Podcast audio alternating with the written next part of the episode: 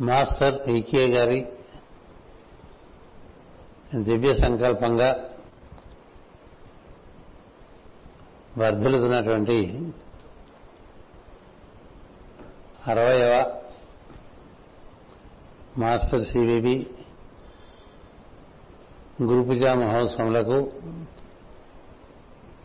విచ్చేసినటువంటి సోదర సోదరి బృందములకు నా హృదయపూర్వకమైనటువంటి శుభాకాంక్షలు మరియు నమస్కారములు. అరవై సంవత్సరాల క్రితం మా శ్రీకే గారు ధనుర్మాస పూజ నిర్వర్తిస్తున్నటువంటి రోజుల్లో గోదావరి భవన చక్కగా పఠిస్తూ ఉండేవారు. వారిచే రచింపబడినటువంటిది అది ఒక ఉత్సవంగా చివరి మూడు రోజులు నిర్వర్తించుకోవటం. అది మాస్టర్ సివివి గురు పూజలుగా అది పరిణామం చెందింది. అలా గుంటూరులో ప్రారంభమైనది. మాస్టర్ గారికి ఊరు బదిలీ అవటం చేత అరవై నాలుగో సంవత్సరంలో విశాఖపట్నంలో మూడవ గురు పూజ మాస్టర్ సివివి గురు పూజను నిర్వర్తించడం అనేటువంటిది జరిగింది. పంతొమ్మిది వందల డెబ్బై ఒకటి నవంబర్లో జగద్గురుపీఠం అనేటువంటి ఒక సంస్థను స్థాపన చేసిన సందర్భంలో పంతొమ్మిది వందల డెబ్బై రెండవ సంవత్సరం నుంచి గురు పూజా మహోత్సవములు జగద్గురుపీఠం యొక్క ఆధ్వర్యంలో జరుగుతూ వస్తున్నాయి. జగద్గురుపీఠం ద్వారా నిర్వర్తింపబడుతున్నటువంటి గురు పూజల్లో ఈ గురు పూజ యాభైవ గురు పూజగా మనకి గోచరిస్తుంది. మాస్టర్ గారి సంకల్పం నిబద్ధింపబడటం అనేటువంటిది ప్రారంభమై అరవై సంవత్సరములు కాగా జగద్గురు పీఠం నిర్వర్తించడం అనేటువంటి ఒక అదృష్టము యాభై సంవత్సరములుగా జగద్గురు పీఠంలో నడుస్తూ వస్తుంది. రెండింటికి నడుమ సరిగ్గా పది సంవత్సరంలో వ్యత్యాసం ఉండటం వల్ల అంకెలు గుర్తుపెట్టుకోవడంలో అంత పెద్ద కష్టమేమి ఉండదు. ఆ విధంగా ఈ గురు పూజా మహోత్సవంలో రెండు వేల ఇరవై ఒకటవ సంవత్సరంలో ఈ విధంగా మాస్టర్ గారిచే బాగా ఆదరింపబడినటువంటిది ఆశీర్వదింపబడినటువంటి ఈ రాధామాధవ ప్రాంగణంలో జరగటం అది మన ఊహకి అందినటువంటి విషయం కాదు. కాబట్టి అనూహ్యం అంటాం. అది ఆ విధంగా జరగడానికి చాలా విచిత్రమైన సంఘటనలు అన్నీ కూడి వచ్చినాయి. ఇక్కడ గురు పూజలు అనే భావన నాకు ఒకరోజు తెల్లవారుజామున కలిగినప్పుడు నాకు మింగులు పడలే. ఇది గాలి కూడా మింగలేకపోయా. ఇక్కడ గురు పూజలేట ఎందుకు చెబుతారంటే మనకి విరాట్ పర్వంలో ఒక పద్యం రాస్తారు. తిరుపతి వెంకట గౌడ ఏమన్నాయంటే కుంజర యూధంబు దోమ కొత్తుగా వచ్చాను ఈ విరటుడి పొలంలో ఈ పాండవులంతా ఎట్లా ఉండగలిగారు? దాక్కుని. మహా తేజవంతులు అపరూప సౌందర్యవంతులు దాచినా దాగినటువంటి అందము పరాక్రమం కలిగిన వాళ్ళు. ఈ విరాట్ రాజు యొక్క చిన్న రాజ్యంలో మత్స్య దేశంలో ఏ విధంగా వాళ్ళు ఎమిడిపోయి ఎవరికీ తెలియకుండా ఉండగలిగారు అని అడుగుతారు. అడిగితే దాని సమాధానంగా నారదుడు చెప్తాడు. దోమ గొంతులో ఒక ఏనుగుల గుంపు ఉందనుకో అది ఊహించగలవా అన్నాడు దోమ గొంతులో ఏనుగుల గుంపు. కుంజర యూధం అంటే కుంజరములు అంటే ఏనుగులు.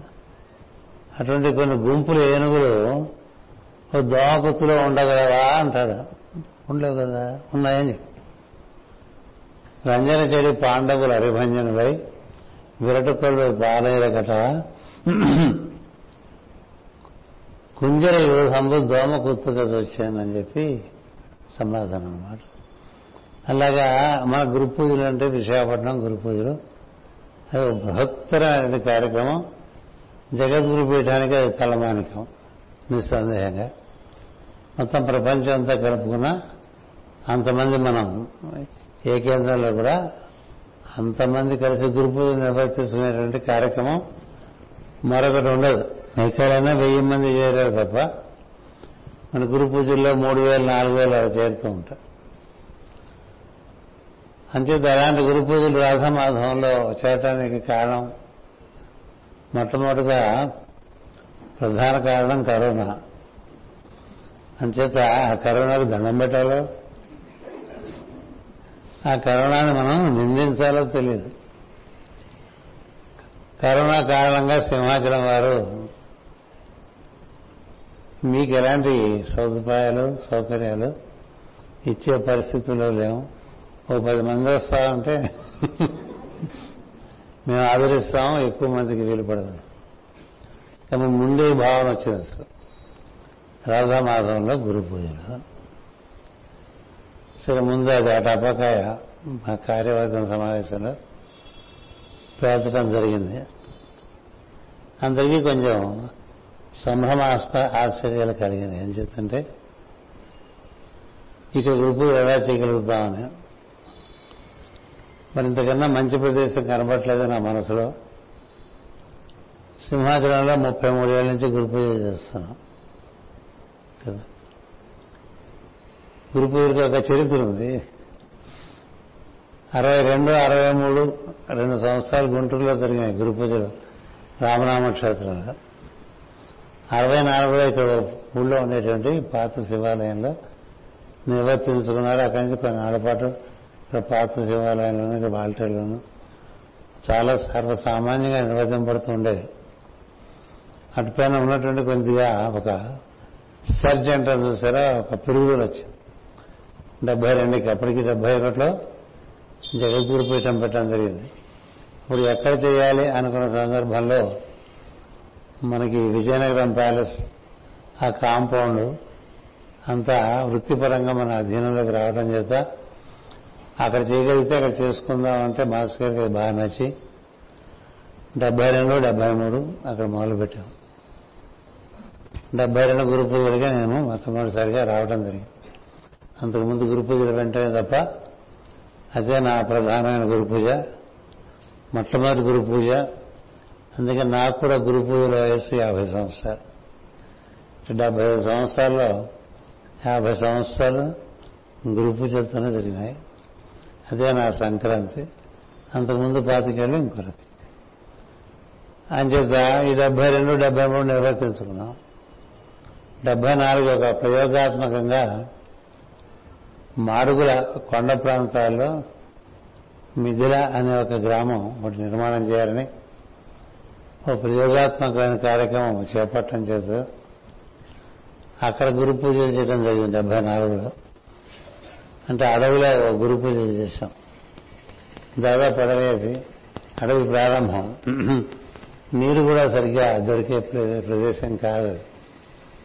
సో డెబ్బై నాలుగు అక్కడ గురు పూజలు అయిపోయిన తర్వాత ఇక్కడ మళ్ళీ వద్దనుకున్నారు. ఏం చేద్దంటే చాలా కష్టం కలిగి మనుషులు తీసుకెళ్ళాలి. సామాన్లు తీసుకెళ్ళాలి ఏం కొనాలన్నా చూడాలన్నా రావాలి. సమస్యలు చాలా అనిపించినాయి. గురు పూజలు మనకి ఎలాగో మహాత్ముల వైభవం చేత అది చాలా బాగా జరుగుతూ కూడాను ఆ గురు పూజలోనే సురేంద్రనాథ్ పెళ్ళి కూడా పెళ్ళి కూడా చేసుకున్నాడు. డెబ్బై ఐదు గురు పూజలు గాజువాకలో ఒక మిథుల విద్యాలయం పెట్టాలనే ఒక సంకల్పం ఏర్పడటం చేత ఆ విద్యాలయ ప్రాంగణంలో నిర్వర్తించాలని ఒక సంవత్సరం అక్కడ చేయడం జరిగింది. ఆ ప్రదేశం అంతా కొంత అంత అనుకూలంగా అనిపించలే. ఎందుకంటే చుట్టూ ఎక్కడ చెట్టు కూడా లేదు.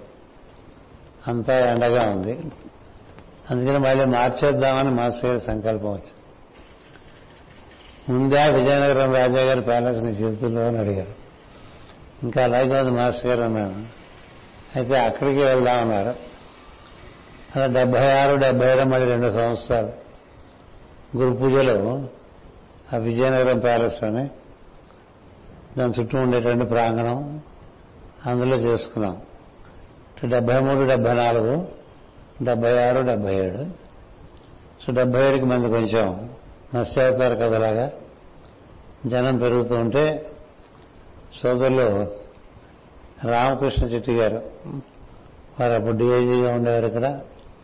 మన సంఘంలో చాలా ఆత్మీయుల్లో ఒకరుగా ఉండేవారు. ఆయన సింహాచలం వెళ్ళి అక్కడ పర్యవేక్షించి అక్కడ బాగుంటుందేమో అని నన్ను మాస్ గారిని ఇంకా కొంతమందిని తీసుకొని అక్కడ ఉండేటువంటి ఆ సౌకర్యాలని చూపించారు. చూపించినప్పుడు అక్కడ ఇంకా ఎవరికి కొత్తగా కట్టారు పుష్కరణి భవనం అని ఇప్పుడు చాలా పాతది. అక్కడ ఇంకా ఎవరికి అద్దె కూడా ఇవ్వట్లేదు. అంటే మాతో మొదలుపెట్టండి మీకంతా శుభంగా ఉంటుందని ఈ డిఐజీ గారు. ఆయన పై అధికారి అవుతారు యువకన. అందుకని ఆయన కొంచెం ఒత్తిడి చేశారు.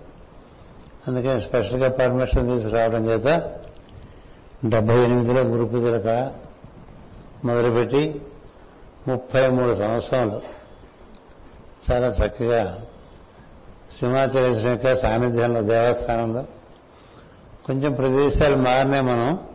అక్కడి నెమ్మదిగా ఉత్తరంగా బయలుదేరాం. పుష్కరిణి భావం నుంచి గోదా కళ్యాణంకి వచ్చాం. అక్కడి నుంచి టీటీడీ దేవస్థానంలోకి వచ్చింది ప్రాంగణం. అక్కడి నుంచి ఇంకా పక్కకి ఉండేటువంటి ప్రాంతంలో కూడా ప్రవేశించడం జరిగింది. ఏదైనప్పటికీ అక్కడ గురు పూజలు చాలా కాలంగా జరిగి నరసింహసరంలో ఓ మూడు సంవత్సరాలకి చేస్తూ ఇట్లా ఉత్తరంగా వస్తూ అంటే మనకి మాత్రం గురు పూజలకి ఎప్పుడు కూడా మంచి సాంప్రదాయం ఒకటితో నిర్వర్తిస్తుంటారని దేవస్థానం సహకారం మన కార్యకర్తల యొక్క సన్నిహిత సంబంధాలు అన్ని కారణంగా అక్కడ గురు పూజలు ముప్పై మూడు సంవత్సరాలు చాలా బాగా జరుగుతూ వచ్చినాయి. ఆ తర్వాత మనం ఇక్కడికి రావడం జరిగింది. ఇక్కడ డెబ్బై ఏళ్ళలో మాస్ గారు ప్రవేశించడం దగ్గర నుంచి దీనికి క్రమంగా ఒక స్థానానికి ఒక ప్రభావం.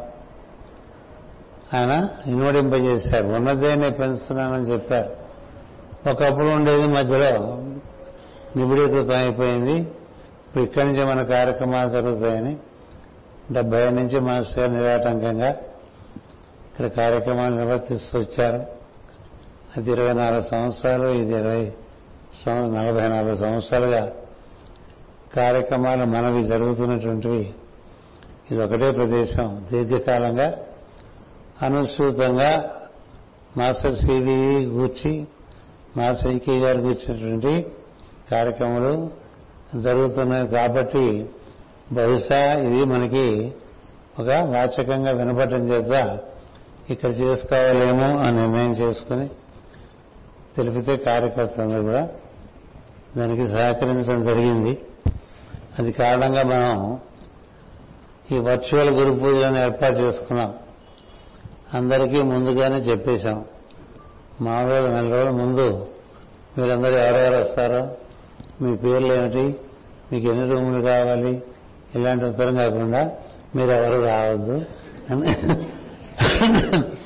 మీకంతా మేము చూపిస్తాం వర్చువల్గా చూపిస్తాం. ఇప్పుడు రాస్తున్నారు అంతర్జాల మార్గంలోనే. మనకి మందరజాలం మొదటి నుంచి ఉంది.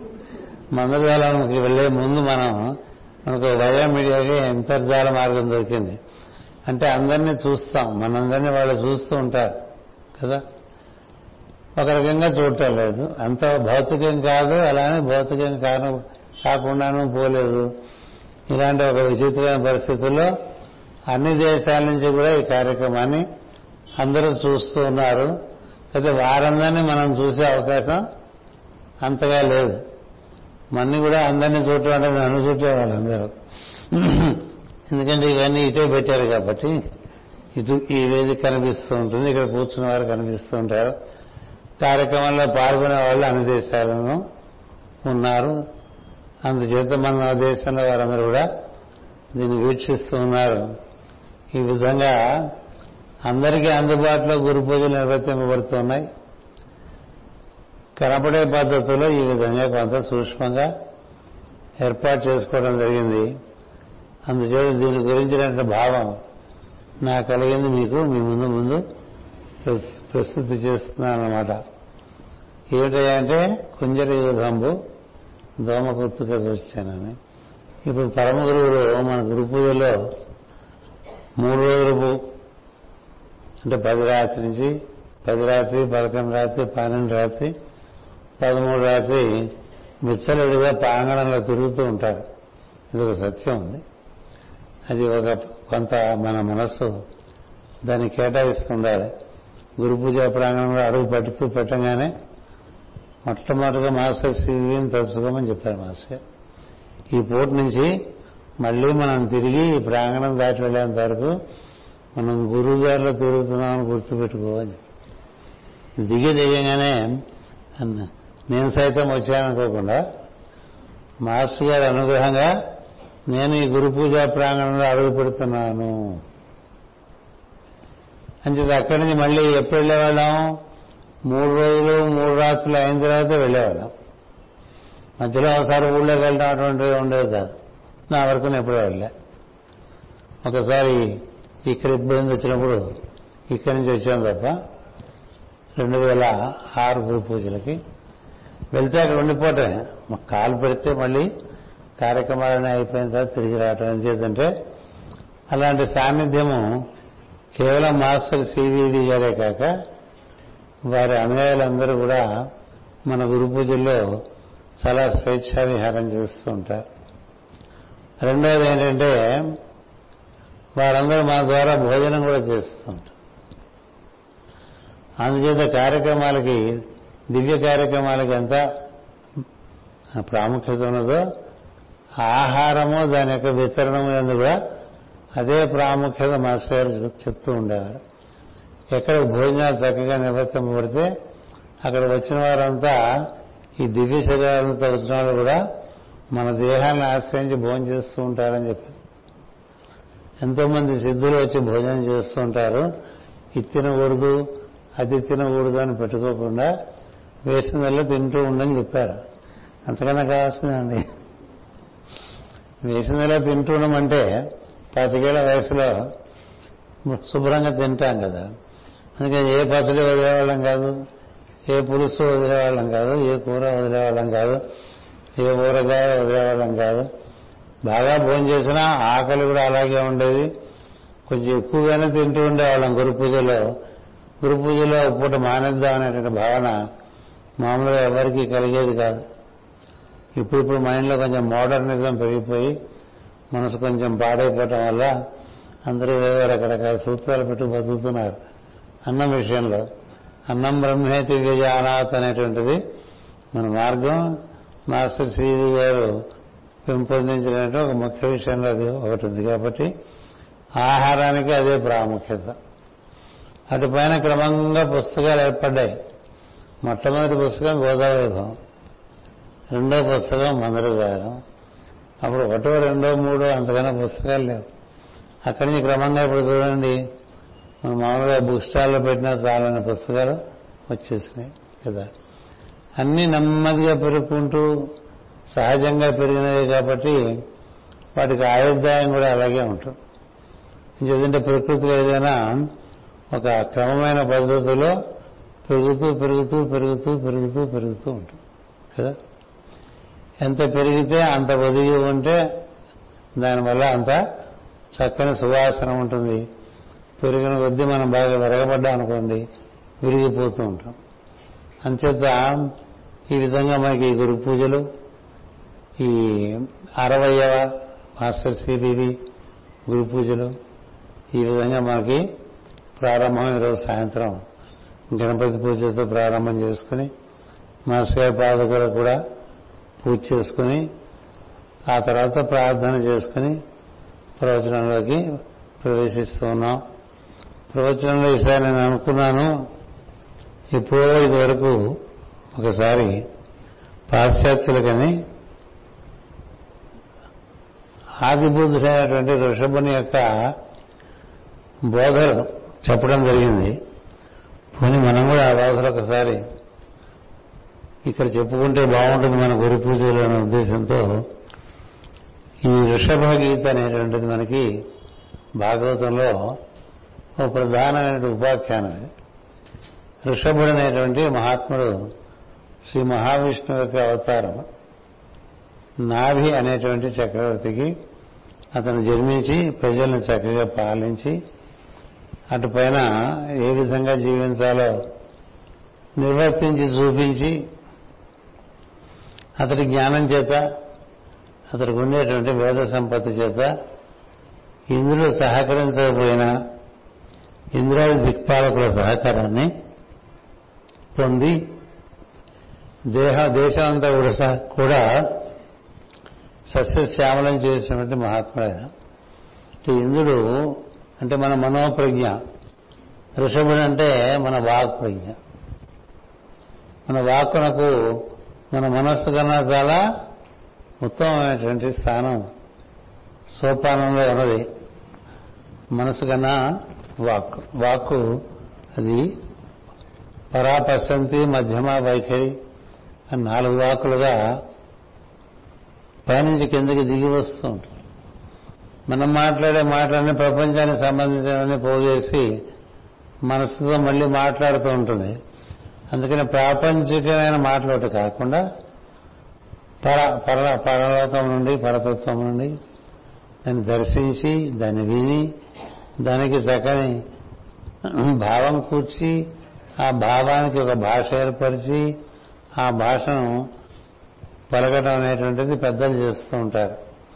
అందుకని వారు ముందు విని తర్వాత ప్రసంగిస్తారు. అంటే పై లోకముల నుంచి విని కింద లోకముల వారికి అందిస్తూ ఉంటారు. These are from higher circles who my follow అని చెప్పి మాస్టర్ రాశారు. To those who follow me అన్నారు. నన్ను అనుసరించే వారి కోసం ఊర్ధలోకాల నుంచి నేను ఈ యొక్క జ్ఞానాన్ని పట్టుకొచ్చి అందిస్తున్నాను. అనేటువంటి విషయాన్ని చెప్పారు. అది ఎప్పుడు సాధ్యపడుతుందంటే మనలో సరస్వతి కన్నా బృహస్పతికి మనం ప్రాధాన్యత ఇచ్చినప్పుడు. బృహస్పతి అంటే మనలో వినాలనే ప్రజ్ఞ బాగా పెంచుకోవటం. మాట్లాడటం కన్నా వినటానికి ఎక్కువ ప్రాధాన్యత ఇవ్వటం. ఆ వినటంలో లోపల విషయాలు వినగలగటం లోపల మనసు చేసే తప్పులు దాటి కూడా వినిపిస్తుంది మనసు చేసే చప్పుడు దాటితే లోపల నిశ్శబ్దం. ఉంటుంది ఆ నిశ్శబ్దం మనకి మనలో నాదాన్ని వినిపింపజేస్తుంది. ఆ నాదం క్రమంగా మనకి ఊర్ధలోక భావాన్ని ఒక రకమైనటువంటి ధ్వనిగా అందిస్తుంది. ఆ ధ్వని వేరు మనం చేసే చప్పుళ్ళు వేరు. అందుకని చప్పుడు వేరు ధ్వని వేరు అని చెప్తాం. మేకింగ్ ది నాయిస్ అంటూ ఉంటాం కదా. మనం మాట్లాడుతుంటే అది చప్పుళ్ళుగా ఉంటుంది. ది డార్క్నెస్ ఆఫ్ నాయిస్ వీడు అన్నారు. The light of the sound that we make అన్నారు. పెద్దవాళ్ళు మాట్లాడుతుంటే వాక్కుల నుంచి వెలుగు వస్తుంది. ఎందుకంటే వారు నాదం దాటినటువంటి ధ్వనిని పట్టుకుని ఆ ధ్వనిని అవతరింపజేస్తారు. ఆ ధ్వనికి ఇతరులను ప్రభావితం చేసేటువంటి ఒక చక్కని దివ్యగుణం ఉంటుంది. అంతేకాదు వారు ఆకర్షితులై అనుసరించే పరిస్థితి ఉంటుంది. మహాత్ములందరూ కూడా ఆ విధంగా ప్రసంగిస్తారు. అంచేది మామూలుగా ప్రసంగాలకేను ప్రవచనాలకి తేడా ఉంది. అంటే ప్రవచనం పేరు పెట్టుకున్న మనతాన ఒక ప్రసంగం ప్రవచనం అవ్వదు. ఎవరు మాట్లాడటం వల్ల అలా అనుసూతం జీవులు ప్రచోదనం చెంది చక్కని మార్గంలో ప్రవేశిస్తారు వారి మాటను ప్రవచనము అంటారు. అది వారి ప్రవర్తన బట్టి వారికి ఊర్ధగతుల నుంచి అందుతూ ఉంటే దాన్ని అవతరింప చేస్తూ ఉంటారు. అదే పోతన కూడా చేశాడు. పలికిడిది భాగవతమట పలికించేటివాడు రామభద్రుడట నే పలికిన భవ హరమగునట వేరుండు పలుకగనేలా అని అదే బ్లావెట్స్కి చేసిన సీక్రెట్ డాక్టర్ అనే గ్రంథంలో ఉద్బోధలు ఉన్నాయి. అవన్నీ వృద్ధలోకాల నుంచి అందివచ్చినవి అలాగే హ్యాలిస్ బెయిలీ అనే పుస్తకాల్లో కూడా అలాంటి విషయంలో ఉన్నాయి. అలాగే మన మాస్టర్ గారు రాసినటువంటి పుస్తకాల్లో కూడా ఊర్ధ్వలోకం నుంచి అందుకొని మనకి చెప్పిన విషయాలు చాలా ఉన్నాయి. అలా వీలుపడుతుంది అలా చెప్పగలిగినటువంటి వాళ్ళు చెప్తే అవి శాశ్వతంగా ఉంటాయి. మిగతా మాటలకు అంత శాశ్వతత్వం ఉండదు. ఎంతోమంది ఎన్నో ప్రసంగాలు చేసి ఉండొచ్చు. అవన్నీ బాగా రికార్డు చేసి ఉన్న తర్వాత తరాల్లో అవన్నీ క్రమంగా కాలం మడతల్లోకి వెళ్ళిపోతూ ఉంటాయి. భారత భాగవత రామాయణాది గ్రంథములు వాటి మీద చేసిన కొన్ని ప్రవచనములు అంటే ఒక శంకరాచార్యుల వారు మాట్లాడింది ఒక రామానుజాచార్యుల వారు మాట్లాడింది. వీళ్ళందరూ ఆత్మదర్శనం చేసినటువంటి వాళ్ళు సత్యదర్శనం చేసినటువంటి వాళ్ళు వాళ్ళ నుంచి సత్యమే దిగి వస్తుంది వాక్కుగా. అలాంటివి మాత్రమే మిగిలి ఉంటాయి. వృషభుడు ఆ కోవలోకి చెందినవాడు. ఎందుకని? ఆయన శ్రీ మహావిష్ణువే. ఈ నాభి అనేటువంటి మహారాజుకి పుత్రుడిగా పుట్టి వంద కుమారులను పొంది అటుపైన రాజ్యాన్ని సుభిక్షం చేసి దేవతల యొక్క సహకారం లభించినప్పుడు దేవతల యొక్క ధర్మం పాటించకపోతే వారు కేవలం ఈయన పరీక్షించాలని వాళ్ళ చేశారు. చేస్తే సమస్తము తానే అని చూపించాడు. కేవలం తాను ఒక రాజ్యానికి రాజే కాదు తానే శ్రీ మహావిష్ణువు. తాను తలుచుకుంటే దేవతలు చేసే కార్యక్రమాలు కూడా తానే చేయగలడం చూపించాడు. అది కూడా ఏం చేత చేశాడంటే వాక్కు చేత నిలబడుతుంది వాకుకు అలాంటి ప్రభావం ఉన్నది. అలాంటివి ఈ ఋషభుడు తన కుమారులని తన అనుయాలని ఉద్దేశించి చిట్ట చివరిలో కొన్ని మాటలు చెప్తాడు దీన్ని ఎవరైతే పాటిస్తారో వాళ్ళందరికీ ఉండేటువంటి కామ శరీరం దగ్ధమైపోతుంది వారు ఇంకా అక్కడి నుంచి ఈ దేహంలో పుట్టడం అనేటువంటిది ఒక నిబంధనగా కాకుండా వారికి ఇష్టానుసారం జరుగుతుంది. స్వచ్ఛందంగా దేహంలో ప్రవేశించచ్చు. స్వచ్ఛంగా దేహం నుంచి నిష్క్రమించచ్చు. అది ఎవరికి సాధ్యపడుతుందంటే ఎవరి కామ శరీరము దగ్ధమైపోతుందో వారికే సాధ్యం. అలా కాని వారు ఎవరికి కూడా అది సాధ్యపడదు. దానినే లింగ శరీరం అని కూడా అంటారు. ఈ లింగ శరీరం ఉన్న వాళ్ళకి వాళ్ళను కూర్చిన భావం వారికి ఎక్కువ ఉంటుంది. అంటే నేను అనే భావన దాని గురించి వాళ్ళకు ఉండేటువంటి భావన అవన్నీ చాలా ఎక్కువగా ఉంటాయి. దీన్ని మనం మామూలుగా మన భాష చెప్పుకోవాలంటే అహంకారము అంటాం తమ గురించిన భావమే అహంభావం అహంభావం అంటే మన గురించే ఎక్కువ భావన ఉంటుంది ఇతరుల గురించి చాలా తక్కువ భావన. అంటే తీరుకున్నది మిగతా గురించి ఆలోచన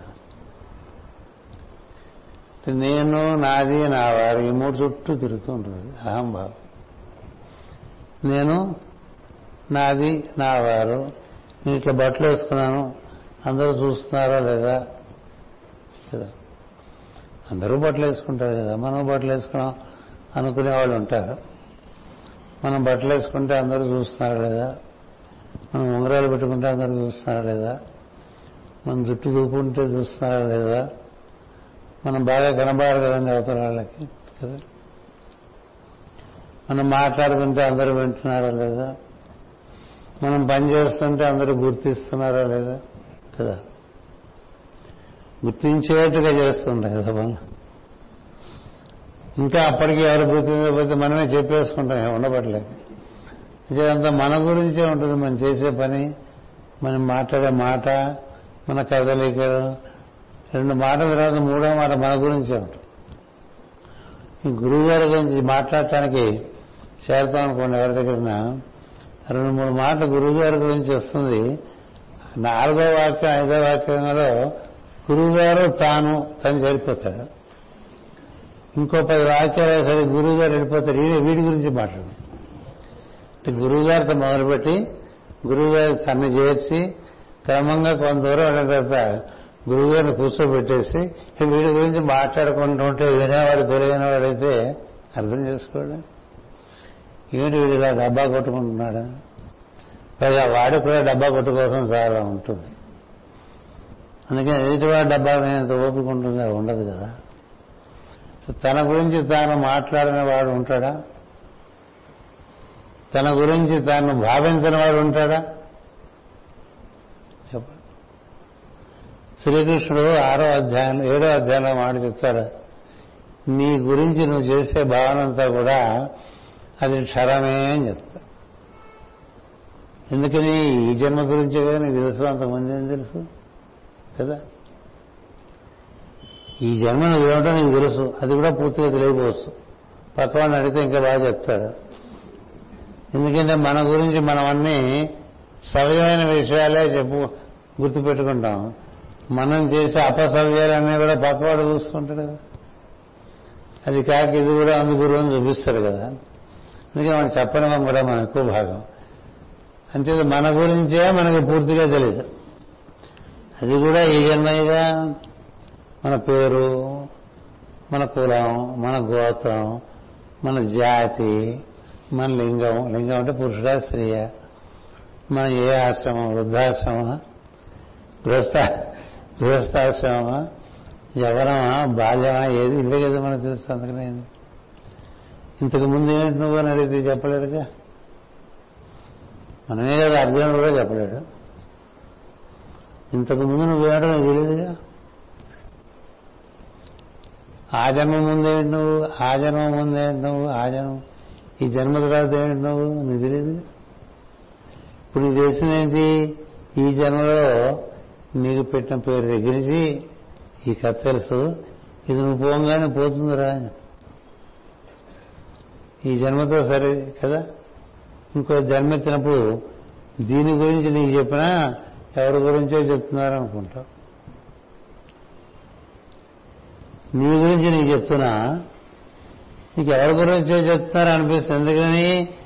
అది నువ్వే అన్న గుర్తు నీకు లేదుగా. అంతే మన గురించి ఊరికే గుర్తు పెట్టుకోవటం ఏమిటి ఉపయోగం? దానికన్నా అహంభావం ఇంకోటి లేదని కృష్ణుడు ఆ విధంగా చెప్పాడు. ఋషభుడు ఏం చెప్తాడంటే అసలు నీ గురించి నీకు ఎందుకు గుర్తుండదు అవసరం? వాడే నువ్వు. వాడే అందరి జీవులు వాడే అందరిగా దిగి వచ్చాడు. పలానా వాడు కుమారుడు నువ్వు అని తెలిస్తే చాలదా అని. కదా? పూర్వకాలం పేరు అయితే ఎవరు కూడా వాళ్ళ పేరు చెప్పేవాళ్ళు కాదు. ఫలానా కమ్మంబాటి వెంకటపై శాస్త్రి గారి మూడో కుమారుడు అండి. నన్ను పార్వతీ కుమార్ అంటారండి అని చెప్పి అట్లా చెప్పి లేదా చతుసాగర పర్యంతంలో బ్రాహ్మణ్య భేసవం భవదు కాశ్యపదైవల ఆశ్రిత త్రయ ఋషయ ప్రవరాన్విత శాండిదేశ గోత్రోద్భవస్య అంటే ఎంత చెప్పినట్టు నువ్వు ఇన్ఫర్మేషన్ కదా? శాండిదేశ గోత్రం మా ఋషుడు కశ్యపుడు దేవలుడు అసలుతుడు అందులో నా పేరు ఫలానా. ఆ గోత్రం చెప్తే ఆ తెలిసిపోతే మీరు ఎలాంటి వాడో కొంత అవగాహన వస్తుంది ఆ తర్వాత మనకు కలియుగం వచ్చిన తర్వాత ఫలానా వారి అబ్బాయిని ఫలానా వారి అమ్మాయి అని ఇప్పుడు అది కూడా లేదుగా ఇప్పుడు మనమే మన పేరే. మన పేరు ఆ పక్కన BA BCom B బిఎస్సీలు retired CA retired IAS retired అంత రిటైర్డ్ కదా. ఇవి పెట్టుకుని ఇవే అంతా అనుకుంటాం కదా. నిజంగా ఇది నువ్వా అంటే కొంతసేపు నువ్వు ఎప్పుడు కాదు. ఎప్పుడు కాదు. నాటకంలో వేషం సేపు ఆ పాత్రను ధరించినప్పుడు అది నువ్వే. పాత్ర తీసేసిన తర్వాత ఇప్పుడు నాటకంలో మనం పాత్ర ధారణ చేస్తున్నామని ఆ నాటకంలో రంగం మీద ఉన్నంతసేపు నువ్వు ఆ పాత్రధారి అయినప్పటికీ నువ్వు అది కాదని నీకు తెలుసుగా? నేను ఈ పాత్ర ధరించాను తప్ప ఇది నేను కాదని తెలుసుగా? రాముడి పాత్ర ధరిస్తున్నా రావణుడి పాత్ర ధరిస్తున్నా హనుమంతుడి పాత్ర ధరిస్తున్నా పాత్రధారికి తనది కాదు అది కాదని తెలుసుగా? ఇది ఎందుకు తెలియదు ఇది పాత్రధారణమే అని ఎవరు గుర్తుంటుందో వాడికి లింగ శరీరం లేనట్టు. ఇదే తాను అనుకునేవాడికి ఉన్నదే లింగ శరీరం. దానివల్ల తను పెంచుకోలేక చచ్చిపోతూ ఉంటాడు జీవితం అంతా. తన పేరు తన ప్రతిష్ట తన కీర్తి తన సంపద తన సంతానం తన ఆస్తులు తన పాస్తులు. ఈ గోలో పడిపోతాడు కదా? రోజు పేపర్లో మన పేరు పడ్డదో లేదో చూసుకునేవాడు ఉండదు. కదా? అది కూడా మామూలుగా ఊరికే పడుతుంటారు ఫ్రంట్ పేజీలో. రోజు ఫ్రంట్ పేజీలో పడేవాళ్ళు మనం చూడనే చూడం. కదా? మనం ఎక్కడ ఉన్నామో ఏ మూలంలో చూసుకుంటుంటాం అది మెయిన్ పేజీలో అలా మెయిన్ పేజీలో ఉండదు. ఫ్రంట్ పేజీలో మెయిన్ పేపర్లో కూడా ఉండదు. అనుబంధంలో ఎక్కడో మూల వేస్తాడు అది తెలుసు అది చూసేసుకుని పెద్ద భూతత్వం వేసుకుని. మర్నాడు కదా వ్యాలిడ్ కాదు. కదా? మర్నాడు అది వ్యాలిడ్ కాదు కానీ ఓ దినపత్రిక అన్నాడు వ్యాలిడ్ ఆ రోజుకి. వారపత్రిక అంటే వారం రోజులన్నా ఉంటుంది. మాసపత్రిక మన నాగాళ్ళు అయితే ముప్పై రోజులు ఉంటుంది. ఏదో అది దగ్గర తిరిగేసిన ఇది కూడా కనిపిస్తూ ఉంటుంది. స్మృతి అంజలని కదా? స్మృతి స్మృతి స్మృతి అంజలి అంటే పోయినవాడి గురించి ఉంటుంది కదా. అని చెప్తా ఇట్లా ఇవన్నీ జరిగిపోయే వాటికి ఏంటి ఇంపార్టెన్స్ ఇదంతా పాత అని గుర్తులేక ఇదే సమస్య అనుకుని ఇక్కడ మనం ఏదో అడ్డగోలుగా ప్రవర్తిస్తే ఏమైపోతాం? బాగా దిగజారిపోతాం. అందుకని ఋషభుడు రాజ్యాన్ని అన్ని రకాలుగా సుసంపన్నం చేసి ఇంక వెళ్ళిపోయే ముందు కొన్నాళ్ళ పాటు కేవలం గృహస్థుగా ఉంటాడు. అటుపైన అవధూత అవుతాడు. అవధూత విషయాలు మీకు చెప్పట్లేదు. కేవలం ఇవన్నీ మన అంటకుండా ఈ జీవితాన్ని అద్భుతంగా జీవించడానికి ఆయన ముప్పై మూడు సూత్రాలు ఇచ్చాడండి. అవి ఏమైనా మనకి వీలు పడతాయేమో చూసుకుందామని చెప్పుకోవడానికి కూడా సంసారపక్షంగా బాగుంటాయి. గంభీరమైన విషయాలు చెప్పుకొని మర్చిపోవడం కన్నా చిన్న కృష్ణుడు చాలా చిన్న చిన్న పదాలు పెద్ద పెద్ద విషయాలు చెప్పాడు ఆయన. అవి మీ ఓపికంతవరకు గుర్తుపెట్టుకోండి. లేకపోతే క్యాసెట్ ఉంటుంది మళ్ళీ వినండి. లేదు మరీ బుద్ధిమంతులైతే రాసుకోండి. అంత బుద్ధిమంతులుగా మీరు ఉండాలని నా బట్టి వాడు ఎప్పుడు ఆశించడు. ఎందుకు ఎందుకంటే నాకు తెలుసు కదా మన వారి గురించి. అంచేత ప్రస్తుతానికి వినండి. పుత్రులారా పిల్లలకి చెప్తున్నాను అనమాట మొట్టమొదటిగా మనం చేయలేని పని చెప్తాడు. కామము లేకుండా జీవింపవాలను. కామము లేకుండా జీవించబడను. కోరికలు అంటుకున్న నాడు నరుణకైనను కుక్కలు పడరా అనే పాటలు సంభవించును. కనుక మీరు కోరికలు లేకుండా జీవింపుడు అన్నాడు. అందరికీ కోరికలే కదా? అసలు ఏది కోరికో ఏది కర్తవ్యమో తెలియదు కోరికలే కర్తవ్యంగా భావం చేస్తూ ఉంటారు. చాలా మంది వచ్చి వాళ్ళ కోరికలు ఇలా చేసుకుందాం అనుకుంటున్నాం గురువుగారు అని చెప్తారు. అలాగే చేసుకుంటే గురువుగారు చేయమన్నారని చెప్తుంటారు.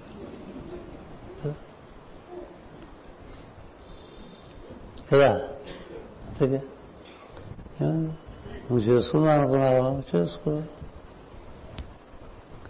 వేరే ఆపదలేం కలిగించకపోతే చేసుకోరా అంటాడు దాని పెద్ద పాయింట్ మీ ఊరు వద్దాం అనుకుంటున్నాను మిమ్మల్ని చూద్దాం అనుకుంటున్నాను. అలాగే ఇదే కోరిక నాదే. మీ ఇంటికి వద్దాం అనుకుంటున్నాను మిమ్మల్ని చూద్దాం అనుకుంటున్నాను. కోరిక ఎవరిది? మీదే నాదే. చెప్పండి.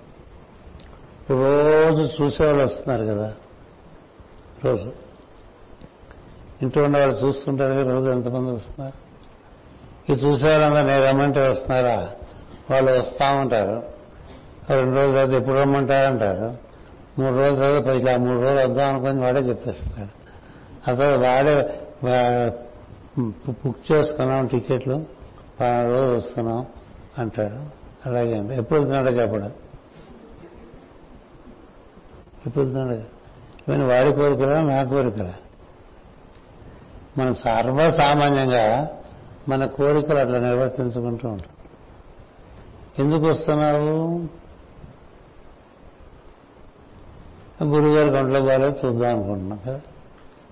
ఓహో వచ్చి చూసేసి వీళ్ళు పెద్ద పాయింట్ దానికి తతంగం ఎందుకు? ఆయన రమ్మన్నారు. ఆయన రమ్మని ఆయన అసలు ఏమీ అండి పాపం. మసీదు గోల్డ్ అంటే వాడు గురువు గారు జనరల్గా ఈ మధ్య మసీదు కూడా ఎందుకు వాడుతాం అంటే మసీదు కూడా అయినా చిత్రపటం అయినా అది పలకాసత్యమే పలుకుతుంది తప్ప లేకపోతే పలకదు. కదా? అంచేత నీకు కావాల్సిన నువ్వు అనిపించుకుని నువ్వు వచ్చేసావు అనుకో అది నీ కోరిక కర్తవ్యమా? చెప్పండి. అట్లాగే ఫలాన్ని చేద్దాం అనుకుంటున్నాను అంటాడు ఇది ప్లాన్ తెచ్చాను గురుగారు ఇల్లు కడదాం ఇల్లు కడదాం అనుకుంటున్నానంటే అర్థం ఏంటి? ఆయన ప్లాన్ చూసి కాస్త అక్కడ గోడ మార్చు ఇక్కడ కిటికీ తీసి అక్కడ పెట్టుకుంటే చెప్తాడు? గురువు గారు అప్రూవ్ చేశారు ప్లాన్ కట్టుకోమన్నారు. సింపుల్. అంటే మామూలుగా చిన్న చిన్న విషయాల్లో మనం ఎలా మార్చేసుకుంటామో చెప్పడానికి చెప్తున్నా. అవన్నీ కర్తవ్యాలు అవుతాయా? ఏది కర్తవ్యమో నీ బాధ్యత. కర్తవ్యం ప్రతివారికి బాధ్యతలు ఉంటాయి. అవి నువ్వు చేయకపోయినా నీ వెంట పడతాయి. అలాంటివి నిర్వర్తించుకోవాలి కదా? అందుకని కామము లేకుండా జీవింపవలను. కోరికలు అంటుకొనిన నాడు నరునికైనను కుక్కలు పడరాని పాటలు సంభవిస్తున్నాడు ఇంకా అది కుక్క జీవితమే. ఇది కనబడింది దాని వెంట పడిపోతూ ఉంటుంది. ఒక కోరిక తాగదు గుర్తుపెట్టుకోండి. అది ఒక చైన్ లాంటిది. చూసారా మనం? డొంకలో తీగలేదు మొత్తం డొంకంతా వచ్చేసినట్టుగా ఒక్క కోరిక చాలా అది ఇంకో కోరిక తెస్తుంది అది ఇంకో కోరిక తెస్తుంది అది ఇంకో కోరిక తెస్తుంది అది ఇంకో కోరిక తెస్తుంది కోరికలు తీసుకోవడమే జీవితం.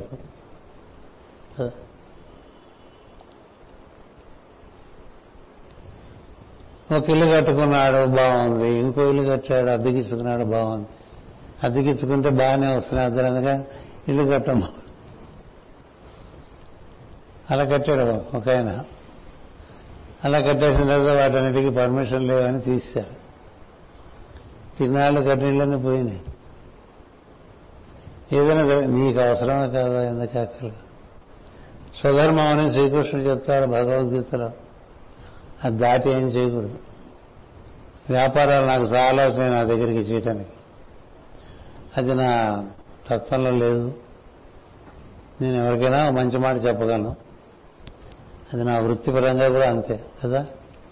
వ్యాపారాలు చేస్తే వ్యాపారాలు చేస్తే ఏమైపోతుందో నేను ఎవరి దగ్గర చదువుకున్నానో ఆయనే నేర్పారు.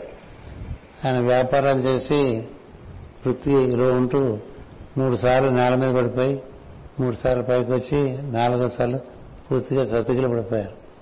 దాన్ని బట్టి నీకు ఏం నేర్పినట్టయినా ఇలాంటివి చేయక నేర్పాడు కదా?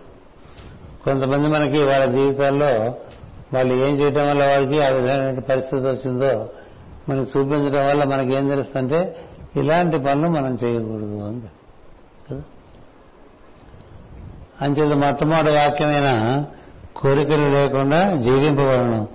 కోరికలు అంటుకున్న నాడు నరునికైనా కుక్కల పడవాలని పాటలు సంభవించడం కనుక మీరు కోరికలు లేక జీవింపుడు అని. మీరు గుర్తుపెట్టుకోండి ఇది motoring energy energy is the desire. ప్రతివాడిని కదిలించేది కోరికే. సృష్టిని కదిలించేది కూడా కోరికే. అందుకనే ఆయన కామేశ్వరుడు ఆవిడ కామేశ్వరి అన్నాడు వాళ్ళు అక్కర్ లేకుండా కదలలే. వాళ్ళు ఎప్పుడు అవసరానికే కదిలారు తప్ప ఇప్పుడు పడితే అప్పుడు కదలలేదు కదా. ఏంటి వాళ్ళ వాళ్ళ కామం అంటే జీవుల కామమే వారి కామంగా ఈ జీవుల కోసం సృష్టి నిర్మాణం చేశారు. ప్రత్యేకంగా వారికి ఎక్కడ ఈ కోరికలు పుట్టిన సందర్భాలు కనబడవు. అలా పుట్టి ఉన్నప్పుడు ఏ విధంగా ఫలితాలు సంక్రమించినవి కూడా మనకి కథలు ఉన్నాయి. అంచేత ఇది ప్రధానమైనటువంటి ఒక నియమంగా చెప్పారు. నీకు చిన్నపిల్లవాడుగా ఉన్న నీ కర్తవ్యం ఏంటి? విద్య. విద్యాభ్యాసము క్రీడలు.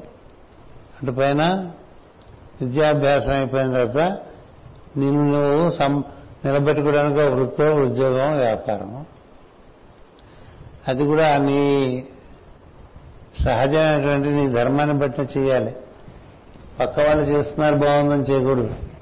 వాళ్ళు వీళ్ళు చేస్తున్నారని మనం చేయకూడదు. మనకి ఏది చేస్తే మనకి సౌఖ్యాన్ని ఇస్తుందో వీలున్నంత వరకు అదే చేయాలి ఇంకొకటి చేయకూడదు.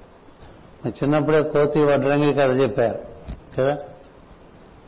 వడ్రంగులు కొంత పని చేసి అలా మధ్యలో ఒక ఉలి అడ్డంగా పెట్టి ఉయనానికి వెళ్తే కోతి వచ్చి అదే తను పూర్తి చేద్దాం అనుకుని అందులో కాలు ఇరక పెట్టుకుని నానా బాధపడుతుంది. ఇట్లా మనకి చేతగాని పనుల ద్వారా మనం పోకూడదు.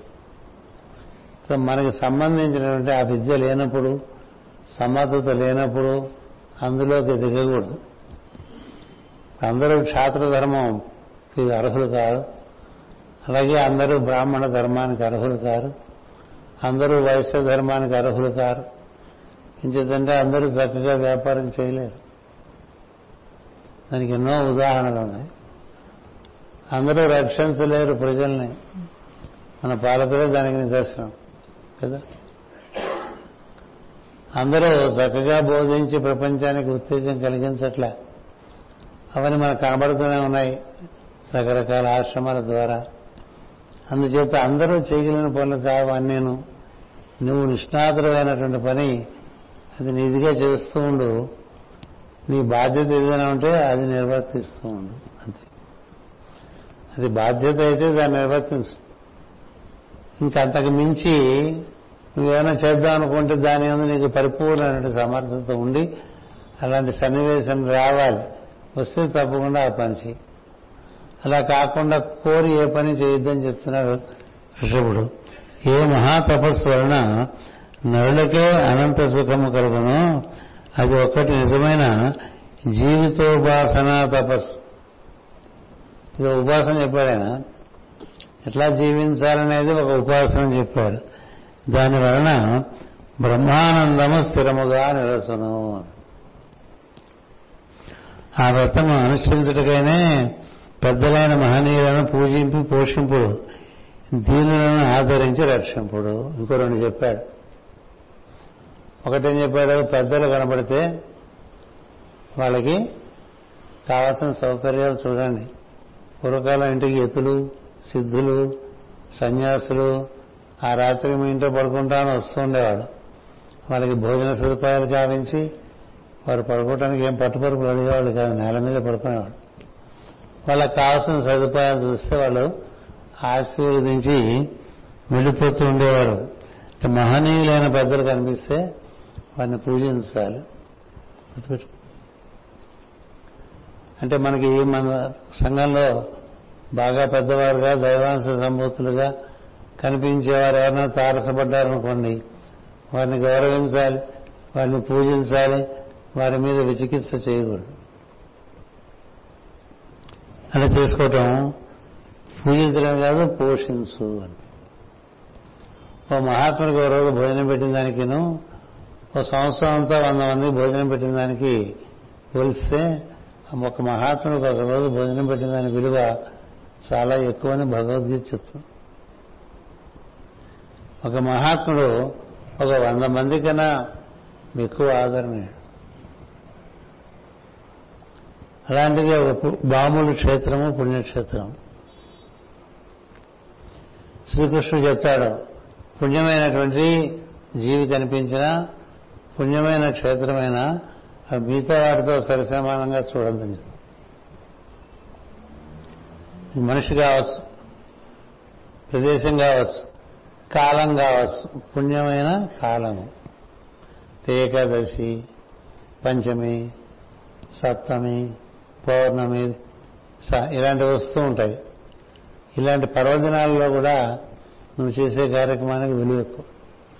ఇది ధర్మ కార్య దాన ధర్మాల కార్యక్రమానికి. అలా పదహారో అధ్యాయంలో శ్రద్ధాత్రయ విభాగంలో శ్రీకృష్ణుడు నిర్వచిస్తాడు. అంచేత పెద్దవాళ్ళని పూజించుకో ఆక్షేపించదు. దీనులను ఆదరించి రక్షింపుడు అంటే బట్టలైన వాడు కనపరిస్తే ఒక బట్ట తీసి ఇచ్చేయగలిగింది సరిగా బట్టలు వేసుకున్న వాళ్ళు కనపడితే నీ దగ్గర ఉండే బట్టలు ఒకటి తీసి ఇచ్చేయగలిగిండ భోజనమే చేయని వాడు కనపడితే వాడికి తప్పక భోజనం పెట్టేసి ఏదో ఏర్పాటు చేయి. అంచేత దీనులను ఆదరించి రక్షింపుడు. ఈ రెండింటినీ మించిన మహావ్రతము లేదు. అంటే ఇది జీవితాంతం చేయవలసిన ఉపాసన. దీన రక్షణ మహనీయుల పోషణ పూజనము.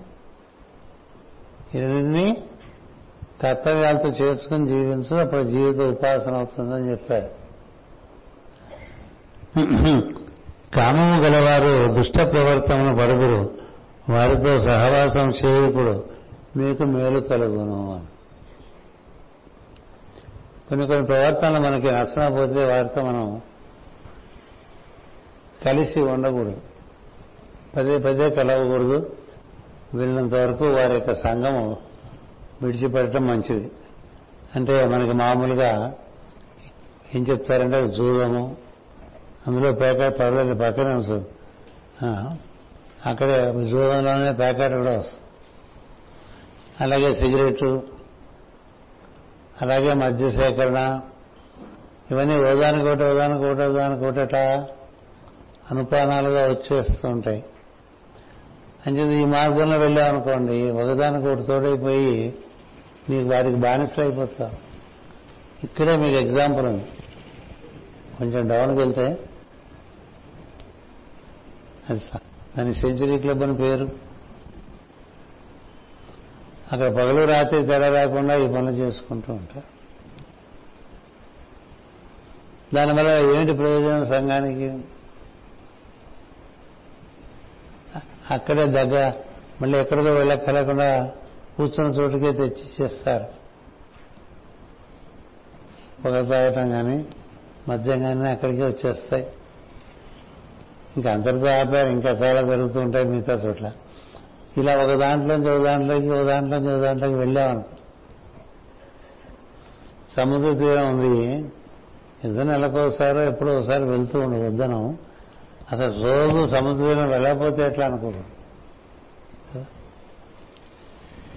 అలా రోజు సముద్ర తీరానికి వెళ్తే క్రమంగా అక్కడ ఉండే విషయాలు క్రమంగా ఆకర్షించడం మొదలు పెడతాం అప్పుడు మనకి మిరపకాయ బజ్జీలు మిగతా మిక్సర్లు ఇవన్నీ తినాలనిపిస్తుంది.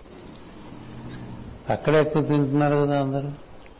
ఒకప్పుడు మా చిన్నతనంలో ఒకటి అర బడ్డీ కన్నా ఉండేవి కాదు. ఇప్పుడు అడుగడుగున అవే ఉంటాయి. అది అడుగడుగున గుడి ఉంది అందరిలో గుడి ఉంది అన్నట్టుగా ప్రతి ప్రతి చోట అవే పెట్టేశారు కదండి. ఇవేంటంటే పెద్దానికి ఒక చైను ఒక మంచి భావం ఒక మంచి చేత అది ఒక గులుసుకట్ లాంటిదే ఒక సద్గుణం అలవాటు చేసుకుంటే అది ఇంకో సద్గుణాన్ని పిలుస్తుంది ఒక దుర్గుణం అలవాటు చేసుకుంటే మరి ఒక దుర్గుణాన్ని పిలుస్తుంది ఇది చాలా సహజం. అని చెప్పి వాడి జోడికి పోకూడదు.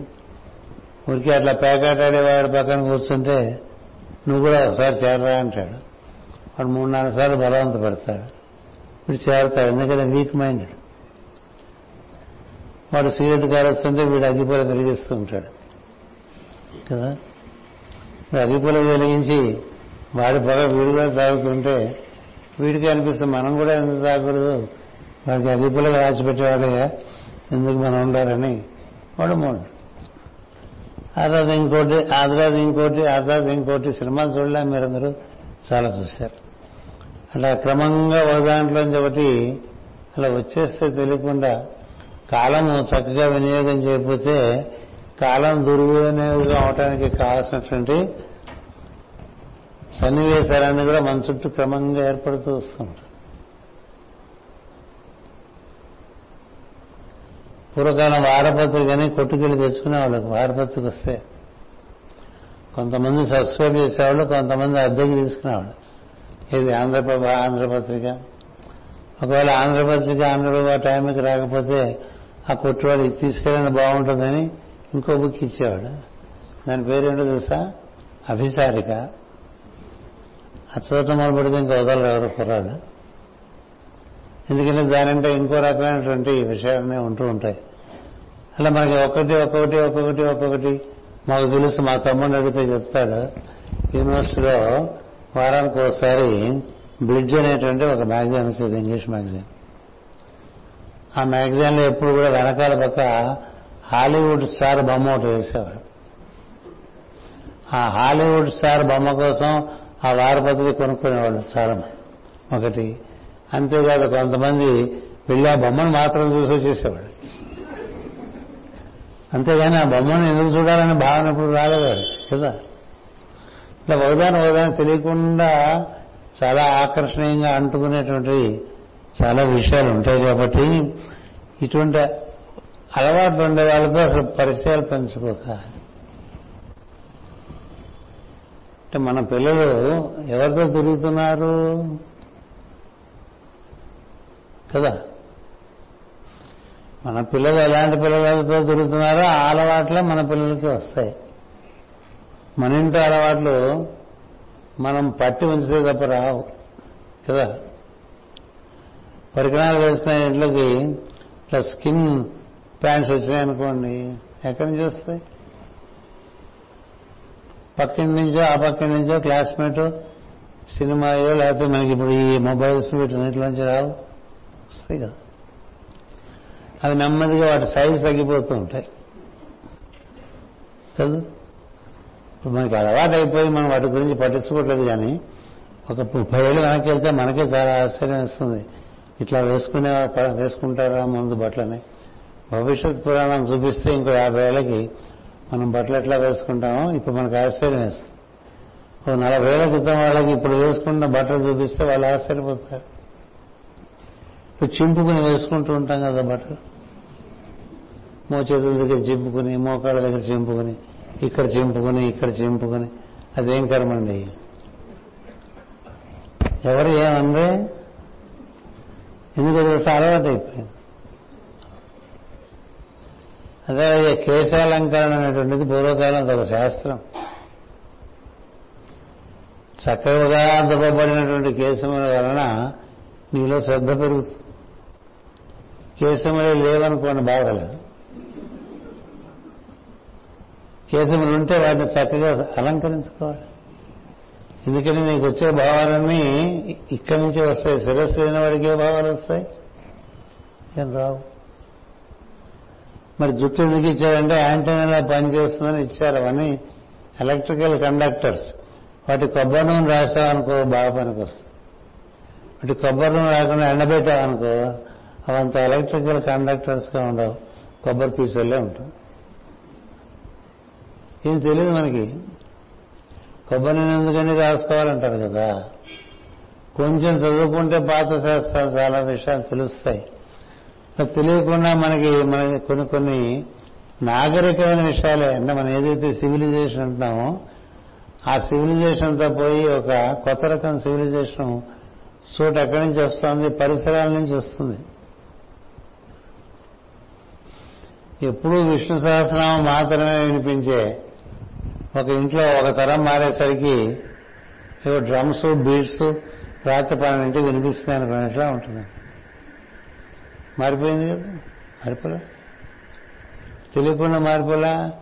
అలాగే వస్తాయి మార్పులు తెలియకుండా వస్తాయి మంచి మార్పులు ప్రయత్నించి నేర్చుకో తెచ్చుకోవాలి. ఇతరమైన మార్పులు కాలం ప్రకారం నువ్వు కోరకుండానే వచ్చేస్తాయి. అందుచేత దుష్ట ప్రవర్తన పడతారు కాబట్టి అలాంటి వారితో సహాయం చేయొద్దు సహవాసము చేయొద్దు అన్నాడు. ఇంకొకటి చెప్పాడు స్త్రీల ఎందు వ్యామోహము కలిగి కామము ప్రధానముగా జీవించు వారితో కాలము గడపరాదు. ఇది మగవాళ్ళకి ప్రత్యేకంగా సూచించారు తర్వాత ఆడవాళ్ళకి సూచించారు. అంటే నలుగురు రోజులు మగవాళ్ళు కలిస్తే ఎప్పుడు స్త్రీల గురించి వాళ్ళు మాట్లాడుకుంటున్నారు. అలాంటి చోట చేరకూడదు. అలాగే ఎప్పుడు పురుషుల గురించి మాట్లాడే స్త్రీ సంఘాల్లో చేరకూడదు. అది నిజముగా అప్రస్తుతమైన విషయం. పరపురుషుల గురించి కానీ పరస్త్రీల గురించి కానీ సమయం బాగా వెచ్చించడం అనేటువంటిది ఒక వ్యసనం. దాంట్లోంచి అక్కర్లోంచి అక్కర్లని భాషణములు భావములు ప్రవర్తనములు వచ్చేస్తూ ఉంటాయి. అంచేత అదొక విషయాన్ని తెలిపారు. నాలుగో విషయము శీల ఎందు వ్యామోహం కలిగి కామం ప్రధానముగా జీవించే వారితో కాలము గడపరాదు. కొత్తగా ఒక మనం టీవీ పెట్టామనుకోండి అక్కడ సినిమాలో ఒక హీరోయిన్ చూసామనుకోండి అంతకుముందు ఎప్పుడు చూడలేదనుకోండి ఈవిడెవరో అనే ప్రశ్న పుడుతుంది కదా మళ్ళీ ఈవిడ ఇద్దరికి ఏ సినిమాల్లో యాక్ట్ చేసింది?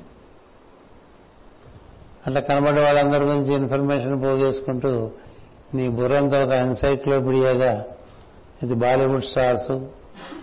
ఆడమగ టాలీవుడ్ స్టార్స్ ఆడమగ నీ బుర్రలో చేర్చుకుంటే ఎంత చోటు ఉంటుందో అంత మాత్రం బుర్రలో మిగతా విషయాలు చేర్చే అవకాశం ఉండదు కదా. అది అవసరమా? అలాగే వరుసగా రాజకీయ నాయకులు ఆంధ్రప్రదేశ్లో ఎంతమంది ముఖ్యమంత్రులు అయ్యారో విత్ డేట్స్ చెప్పగలిగిన వారు ఉంటారు. అవసరం? కదా. మనకేం పెద్ద రాజకీయ నాయకులతో పనులు వాళ్ళం కాదు. సామాన్య జీవులం కదా. ఆఫీసర్లతో కూడా మనకంత పని లేదు. మనకి ఎవరితో పని ఉంటుందండి ఇతర సామాన్యులతో కొంత పని ఉంటుంది వారితో మాత్రమే సంబంధం పెట్టుకుని మిగతా సంబంధాలు పెంచుకోకుండా ఉంటే వాడు ఎంతైనా సాధన చేసుకోవచ్చు. కదా. ఊళ్ళో పలుకుబడి ఉండేవాళ్ళు ఊళ్ళో ధనవంతులు ఊళ్ళో కీర్తివంతులు ఊళ్ళో చాలా అధికారులు నాయకులు. ప్రత్యేకించి జగద్గురు పీఠంకి వాటితో ఎక్కువ సంబంధం లేదు. దానికి కారణం మాస్టర్ గారు మనకి ఇచ్చిన మార్గమే వాళ్ళతో మనకి ఏముందో పని వాళ్ళతో మనకి పని లేదు. వాళ్ళకి మనతో పని ఉంటే వాళ్ళే వస్తారులే. వాళ్ళకి మనతో పని ఉంటే వాళ్ళే వస్తారు. మనకి వాళ్ళతో ఏం పని తెలుగు వేస్తారని మందులు ఇచ్చుకుంటూ ఉంటాను వాళ్ళకేం తెలుగు నేర్చుకోవాల్సిన అవసరం ఉండదు కదా. వాళ్ళకి వచ్చింది తెలుగుని కదా. వాళ్ళ మందులు కావాలంటే వస్తారు. నాకేం పెద్ద పని లేదు మీ మీ పోటీ సామాన్యులతోనే నా పని అంటారు. అట్లా ఎవరైనా ఉంటారండి రోజులో where there is power where there is money where there is authority there the master never exist వాళ్ళు మన మాట ఎందుకు వింటారో వాళ్ళ పని చేయించుకుంటూ ఉంటారు కదా? అందుకనే ఇంత ఊళ్ళో మనం ఇన్నేళ్ళున్నా గుట్టుగానే ఉన్నాం. కదా? ఆయన ఏదో చేసుకుంటూ ఉంటాడండి ఎవరి జోలికి పోడు? ఎవరినైనా ఇబ్బంది పెట్టడు ఆయన ఇబ్బంది పడ్డు. మంచి పనులు చేస్తూ ఉంటాడు అని చెప్పుకుంటూ ఉంటారు అందరూ. ఆయన గురించి విన్నామండి అంటారు ఏం విన్నామంటే ఏం లే చెడేమీ లేదు. అంతే తప్ప ఎవరన్నా అడగండి ఆయన చాలా మంచివారు అనండి ఏం చేస్తుంటారనేది తెలియదు నిజానికి ఎందుకు తెలియాలి? మనం చేసే పని మనం చేసుకుంటుంటే ఇంకోటి తెలియలే? ఇది ఒక యోగ మార్గంలో నిర్దిష్టంగా జీవించే వారికి వాళ్ళకి తెలుసా మనం వీళ్ళకి తెలుసా ఇంకోళ్ళకి తెలుసా? తెలిసిన ఉపయోగం ఏముంది? ఏముండదు.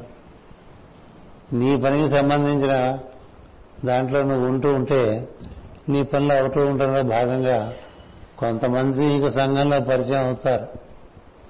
అవుగాక కానీ మన నిత్యకృత్యాల్లో వాళ్ళతో మనకేం సంబంధం ఉండదు. మనం సివివి గారి ప్రేయర్ చేసుకోవడానికి విష్ణు సహస్రనామం చదువుకోవడానికి వీటికేమీ వాళ్ళతో మనకు అవసరం ఉండదు కదా? ఎంత విచిత్రంగా ఉన్నది తెలుసా మన మార్గం? ధనికులు కీర్తివంతులు నాయకులు అధికారులు. ఇదేంటి వీళ్ళకి మనం అక్కర్లేదా అనిపిస్తుండదు వాళ్ళకి అక్కర్లేదు కాదు మనకు అవసరం లేదు. అది ఎంత స్వాతంత్రం ఉండే జీవుడికి? కదా? ఏం వర్మ? ఓ వ్యాపారం చేసేవాడికి ఓ యాభై అరవై డెబ్బై డిపార్ట్మెంట్లతో సంబంధం ఉంది. అది వ్యాపారం ఉండదు మనకు మనం చేసే పనులకి ఏ ఏ డిపార్ట్మెంట్లకి అంతగా సంబంధం ఉండదు. సామాన్యంగా వెళ్ళిపోతుంటుంది. చూసారా? ఇది కామన్ స్ట్రీమ్ అంటారు. అందులో ఉండమని చెప్తారు Jwalakula Maharshi. Be a commoner among the commons don't try to be uncommon if you are trying to be uncommon you would attract uncommon forces from the society ఎందుకు వాళ్ళ దృష్టి వీళ్ళ దృష్టి మన మీద పడాలి? పడితే ఇంటికి వెళ్ళి దృష్టి తీయించుకోవాలి. అలాంటి అవసరం లేకుండా ఈ విషయాలు చెప్తున్నాను. This is a simple way of living కోరికలు జరిగిపోక చేయాల్సిన పనులే చేసుకుంటూ ఉండు. మాయనీరు వస్తే పూజించుకో. దీనిలో కనబడితే వాళ్ళకి ఆదరించి ఏదన్నా చేసి పెట్టు. చక్కని అలవాట్లు ఉండే వాళ్ళతోనే చేరు. ఇతర అలవాట్లు ఉండే వాళ్ళతో చేరక. ఒకటో క్లాస్ పాఠాలు లేవండి? స్త్రీలు పురుషుల గురించి ఎక్కువగా ప్రసంగించడం మంచిది కాదు. పురుషులు స్త్రీల గురించి ఎక్కువగా ప్రసంగించడం మంచిది కాదు. దానివల్ల ఇబ్బందులు వస్తాయని చెప్పారు ఇకపోతే ఈ మహనీయులు అంటే ఎవరో చెప్తాను వినన్నాడండి పెద్దవాడు మహనీయుడు అనుకుని వాడి కాళ్ళ వెంట పడిపోయకుండా అది కూడా చెప్పేశాడు సంగము లేని మహనీయులతో సాంగత్యము మోక్షమునకు ద్వారము. సంగము లేని మహనీయులతో సాంగత్యము మోక్షమునకు ద్వారము. అంటే మహనీయులు ఈ సంఘంలో దేనికైనా తగులుకొని ఉన్నారా? తగులుకొని ఉంటే వాళ్ళు వాళ్ళకే మోక్షం లేదు నీకేమిస్తారు మోక్షం? కదా? కొంతమంది పేరుకు తగులుకుంటారు. పేరుని దాటి ఉండగలిగిన వాళ్ళు చాలా తక్కువ మంది ఉంటారు. వాళ్ళ పేరు పది మందికి. నీ పేరే శాశ్వతం కాదని తెలిస్తే ఇంకో వందేళ్ళ తర్వాత వచ్చి నీ పేరు నీకు చెప్పినా నీకు తెలియదు కదా నీ పేరు? ఏం రాజు గారు? ఇప్పుడు మనలో ఉన్నవాళ్ళు ఇంకో వందేళ్ళకి ఈ రూపంలో ఉండరు కదండి. అన్నా ఉంటారని చెప్తే చెప్పండి ఇప్పుడే దండం పెట్టేసుకుంటా. అంచేత అలాంటి వాళ్ళకి వాళ్ళ పేరు చెప్పామనుకో వాడికి ఏం తెలుస్తుంది? అది చాలా గొప్పవాడని చెప్పి ఏం తెలుస్తుంది? నీకేం తెలియదుగా నీకు ఎంతకాలం బతుకుతా? మనలో అందరూ ఎక్కువ మంది షష్టిపూర్తి అయిపోయిన వాళ్ళే. అది చిన్నగా కనిపిస్తారు కానీ కాళీప్రసాద్ కూడా షష్టిపూర్తి అయిపోయింది. ఇంకెంత మహా వేస్తే ముప్పై వేసుకోవచ్చు కదా. ఆ తర్వాత కాళీప్రసాద్ గురించి ఏం మాట్లాడుకుంటే అతనికి ఏంటి? బాగా ఓడుకొట్టేవాడు ఫ్రూట్తో అన్నాం అనుకోండి తర్వాత వాడితోనే. ఆహా వాడేవాడిని అలా బాధ పెట్టిస్తాడా అంటాడు. మా గురువు గారు నేను బాగా నేర్పారు మాకంటే ఆహా ఎవరండి ఎక్కడుండేవారండి అంటాం. వాడే కాళీప్రసాదే. అందుకే మన గురించి మనకు తెలియనప్పుడు ఏదో ఈ పేరు గురించి తపన పడిపోయి పేరు ప్రతిష్ట కోసం గుర్తింపు. అది సంఘం. సంఘదోషం. అందుకని పెద్ద పెద్ద కటౌట్లు పెట్టేసుకుంటూ ఉంటారు కదా. స్వామి వచ్చారంటే ఊర్లోకి మరి రైల్వే స్టేషన్ నుంచి ఎయిర్పోర్ట్ నుంచి ఎవరి కటౌట్లు ఎక్కువ ఉంటాయి? ఉంటే స్వామీజీలు లేకపోతే రాజకీయ నాయకులు అంతేనా చార్టర్డ్ ఇంజనీర్ అని మూర్తి గారు కటౌట్ ఏం పెట్టరు కదా. ప్రసిద్ధ హోమియో వైద్యులను శాస్త్రీయ కటౌట్ పెట్టరు. ఆయన వైద్యాల ముందు పెట్టినా మనం ఒప్పుకోం. ఎందుకంటే మనకు అసూయ కదా. ఆయన వైద్యాల ముందు ఆయన పెట్టుకుంటే మనకేడు బాధ. కదా.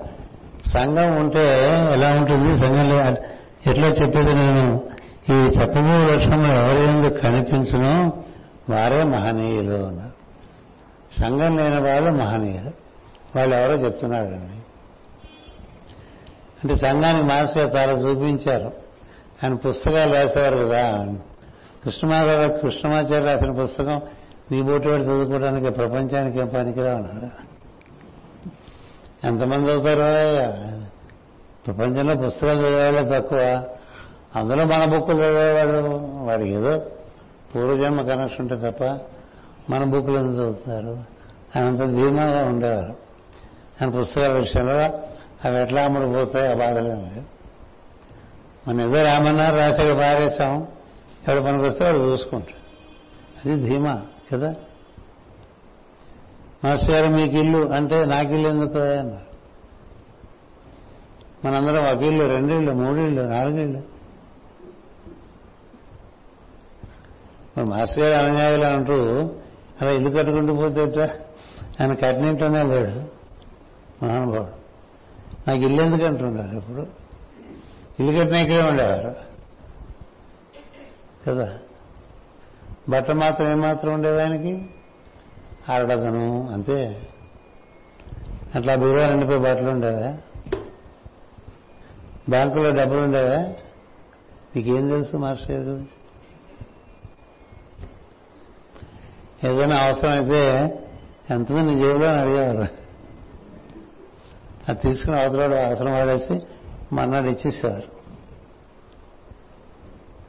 ఊరికే వాడి దగ్గర వాడుకునేవారు? అప్పటికి ఆపధర్మంగా తీసుకున్నా? బ్యాంక్ బ్యాలెన్స్ లేదు. పట్టణ బీరువా నిండా పట్టణ బట్టలు లేవు. ఆస్తులు లేవు. పొలం లేదు. ఏమీ లేదు ఆరుగురు పిల్లలు భార్య. అనుయాయులైన మనంతా ఏమిటి మన అనుయాయత్వం? ఎవడు వాడు పోగేసుకుని ఎవడు వాడు సంరక్షణ చేసుకుని ఎవడు వాడు చాలా విభాగ బతుకుతూ ఏదో కీర్తి కోసం ప్రతిష్ట కోసం ఏవేవో పిచ్చి పిచ్చి పనులన్నీ చేసుకుంటూ పోట్లా ఎవరు మహనీయులంటే అలాంటివి చూడాలి. అంచేత శత్రువు మిత్రుడు అనే భేదము పట్టించుకొనక సహనముగా ప్రవర్తించువాడు మొట్టమొదటి. ఈక్వానిమిటీ అంటారు చూసారా? సమాన ధర్మం అంటాడు శ్రీకృష్ణుడు. అది ఉంటుందిట వాళ్ళ దగ్గర. ఇటు వచ్చినవాడు శత్రువైనా వచ్చినవాడు మిత్రుడైనా వెంటనే ముఖంలో తేడాలు ఏం కనిపించవు. వాడికి మంచినీళ్ళు ఇస్తాడు కూర్చోబెడతాడు. వాడికి ఏం కావాలో అడుగుతాడు చేయగలిగితే చేస్తాడు చేయలేకపోతే చేయలేడు అని చెప్తాడు. తిట్టడం కొట్టడం శత్రువు అయితే అతిగా కౌగులించకూడదు. నిజానికి మిత్రులే శత్రువులు అవుతారు. ఎవరు శత్రువులు ఎవరు కదండి దాని. సహజంగా ఎవరు శత్రువులు ఎవరు ఎక్కువ పూసుకోవడం వల్ల శత్రుత్వం కదా? ఎక్కువ పూసుకోవడం వల్ల తమ తమ నడవులు దాటిన తమ మిత్రులే శత్రువులు కూడా తథ్యము సుమతి అన్నాడు కొంచెం ఓవర్ యాక్షన్ ఉందనుకోండి వీడి పక్కన పెట్టేస్తాడు కొంచెం ఓవర్ యాక్షన్ ఉన్నాడు మనకు కుదరదని వీడు మనం పట్టించుకోవట్లేదని వాడు తప్పుకుంటాడు. వాడు వీడు నూరుకుంటూ ఉంటాడు మైండ్లో. కదా అట్లాగే వస్తుంటాయి. ఇక్కడ ఏం చెప్పారు? శత్రువు మిత్రుడు అని భేదమును పట్టించుకొనక సమానముగా ప్రవర్తించేవాడు. అంటే ముందు మనిషి కదా వాడు? జీవుడు కదా? దైవాంశ సంభూతుడు కదా? అందువల్ల అతను ఎందుకు వచ్చాడో మనకు తెలియదు శత్రువు మామూలుగా రాడు కదండి. మిత్రుడు వస్తాడు. ఎందుకు వచ్చారో తెలియకుండా రాగానే కూర్చోమన్నాం మంచిని తాగుతారా అని అడగటం కుశల ప్రశ్నలు వేయటం. ఆ తర్వాత వాడు మాట్లాడిన దాన్ని బట్టి నువ్వు మాట్లాడు. అంతే కదా? ముందే మనం ఎక్కడ వికారంగా కనిపించామనుకోండి శత్రు. అలాగే ముందే మిత్రుడు అతిగా అనురాగం చూపించామనుకోండి వాడికి సంఘ దోషం. ఉంది శత్రుత్వం అనే విషయం నందు సంఘం ఉంది. మిత్రుడు అనే విషయం నందు సంఘం ఉంది. ఏ సంఘం ఉండదు. అంటే దుర్యోధనుడు వచ్చినా అర్జునుడు వచ్చినా కృష్ణుడు ఎట్లా ఉన్నాడు రాముడైనా విభీషణుడైనా రాముడు ఎట్లా ఉన్నాడు మహాత్ముల ప్రవర్తనలో ఎప్పుడు ముందు సమాన ధర్మం ఉంటుంది.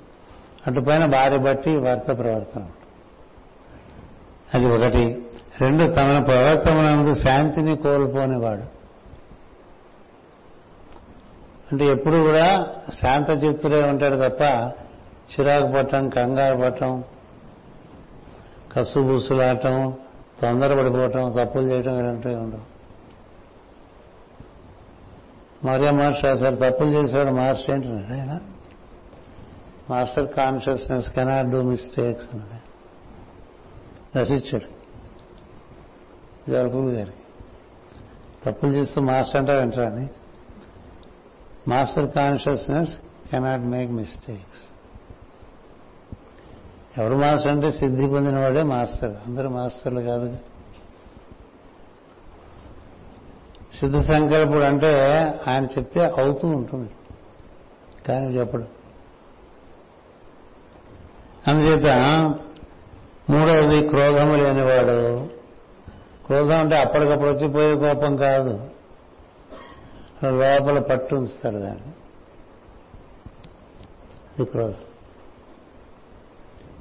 ఇది ముక్కు ఓపెన్ సరే అప్పటికప్పుడు వచ్చి అప్పటికప్పుడు పోతూ ఉంటుంది అది కాదు. మాస్టర్ వివరించాడు కూడా. క్రోధం అనగా దీర్ఘ కోపము ఎదుటివాడు చేసిన అపరాధములను చాలా కాలం మరవకుండుట. అది ఉన్నవాడు మహాత్ముడు కాదు. ఎందుకని నీలో తీవ్రమైనటువంటి కసి పగ అవన్నీ ఉన్నప్పుడు నీకు సంగమం ఉన్నది కదా? సంగమం. అందుకని వాడితోనే మాట్లాడటం మానేశాను. ఐదేళ్ళైంది పదేళ్ళైంది అంటే అంత మూర్ఖుడు అనమాట అంత అంతకన్నా. కదా? తరసిల్లినప్పుడు బాగున్నావు అంటానికి ఏముంది? అటుపైన సకల జీవులందును సహజముగా దయగలవాడు.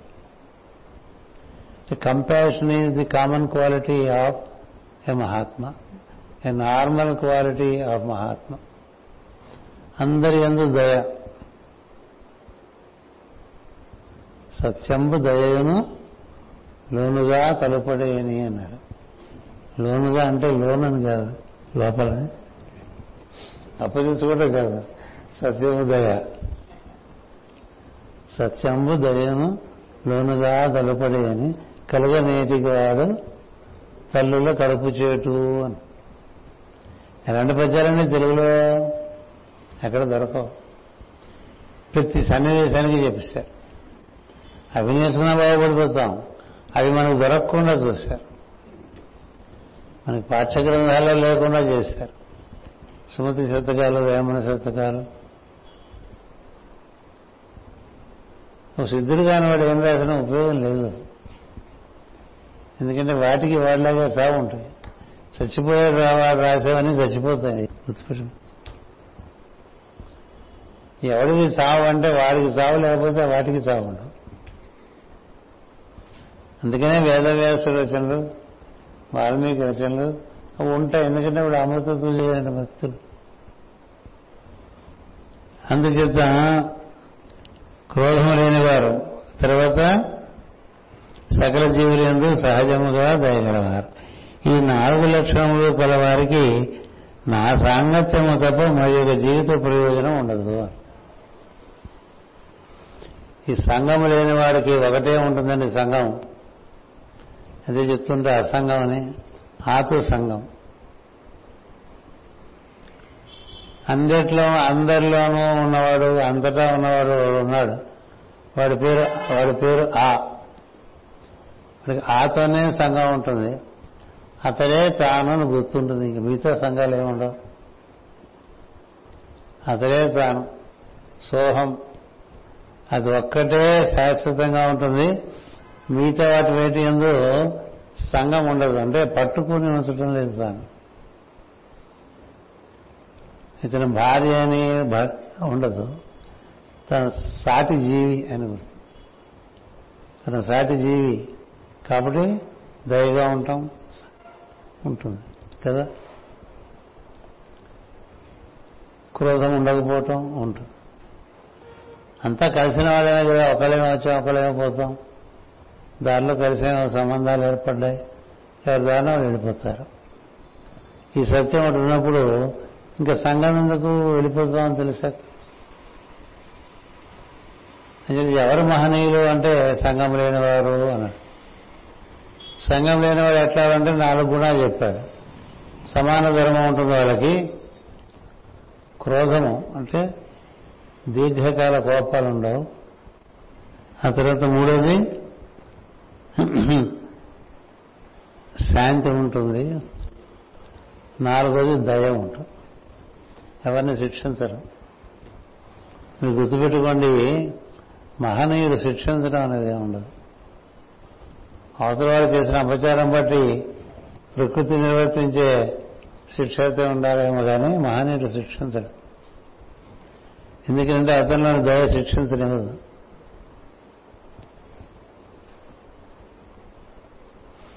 నేను ఒకసారి మాస్టర్ గారితో అన్నాను ఏదో వ్యాపారం వాడు ఏదో సలహా అడిగాడు అప్పటికే సగం మునిగింది. ఆ, ఇప్పుడు ఎలా ఉంటుంది మాస్టర్ నా ముందు ఈ వ్యాపారం పోతే నేను ఇంకేం లేదు అది చెప్తే అలా చూసి బాగుంటుంది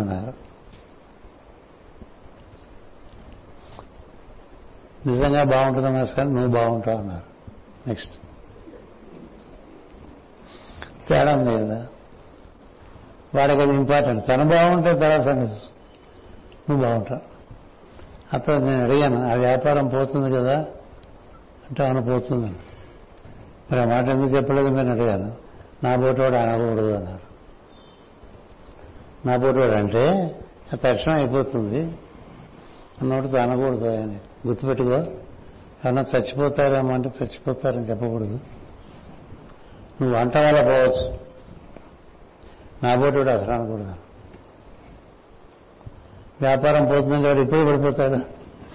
క్రమంగా పోతుంది కాబట్టి వాడికి అలవాటు పడుతుంది. వాడు మిగిలాడు వ్యాపారం పోయింది.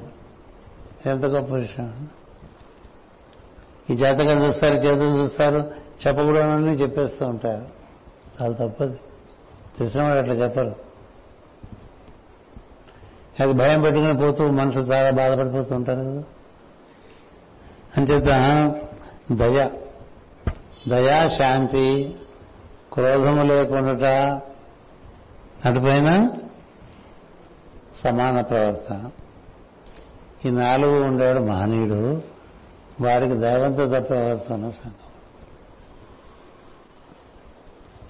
దైవంతో తప్ప మిగతావన్నీ ఆదరిస్తాడు. తనకుగా విసర్జించడు. అవి పట్టు కూర్చోడు. ఇప్పుడు పట్టుకోవటం వదిలేయటం రెండు ఉండవు. తన సంసారం పట్టుకుంటే తను వదిలేయడు అది పట్టుకుంది కదా. తను ఎవరైనా వదిలి వెళ్ళిపోతే వెళ్ళిపోమంటాడు. పట్టుకోడు. అంటే వెళ్ళిపోయే పట్టుకోడు. చేరిన వదలండి అది సమాన ధర్మంలో ఉండేవాడు అలా ఉంటాడు. తను ఆశ్రయించిన వారిని ఎవరిని నిరాదరణ చేయడు. తన ఆశ్రయం వదిలేసి వెళ్ళిపోయిన గురించి వారి గురించి తాపత్రయమాట.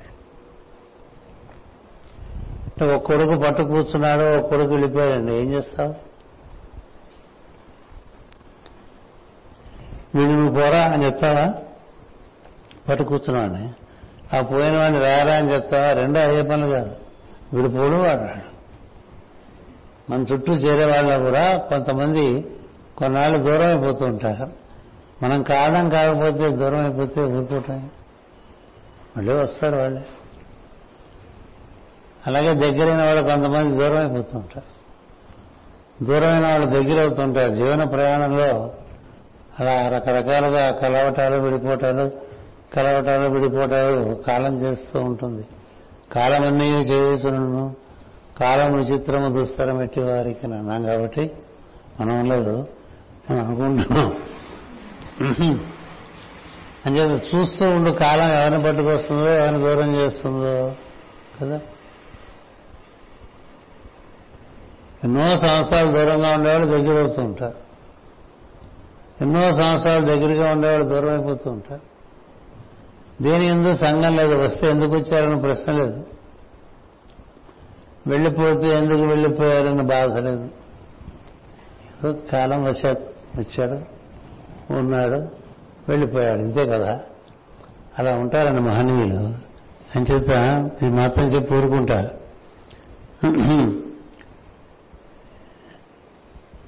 నాలుగు లక్షణములు కల వారికి నా సాంగత్యము తప్ప మరి జీవిత ప్రయోజనం ఉండదు.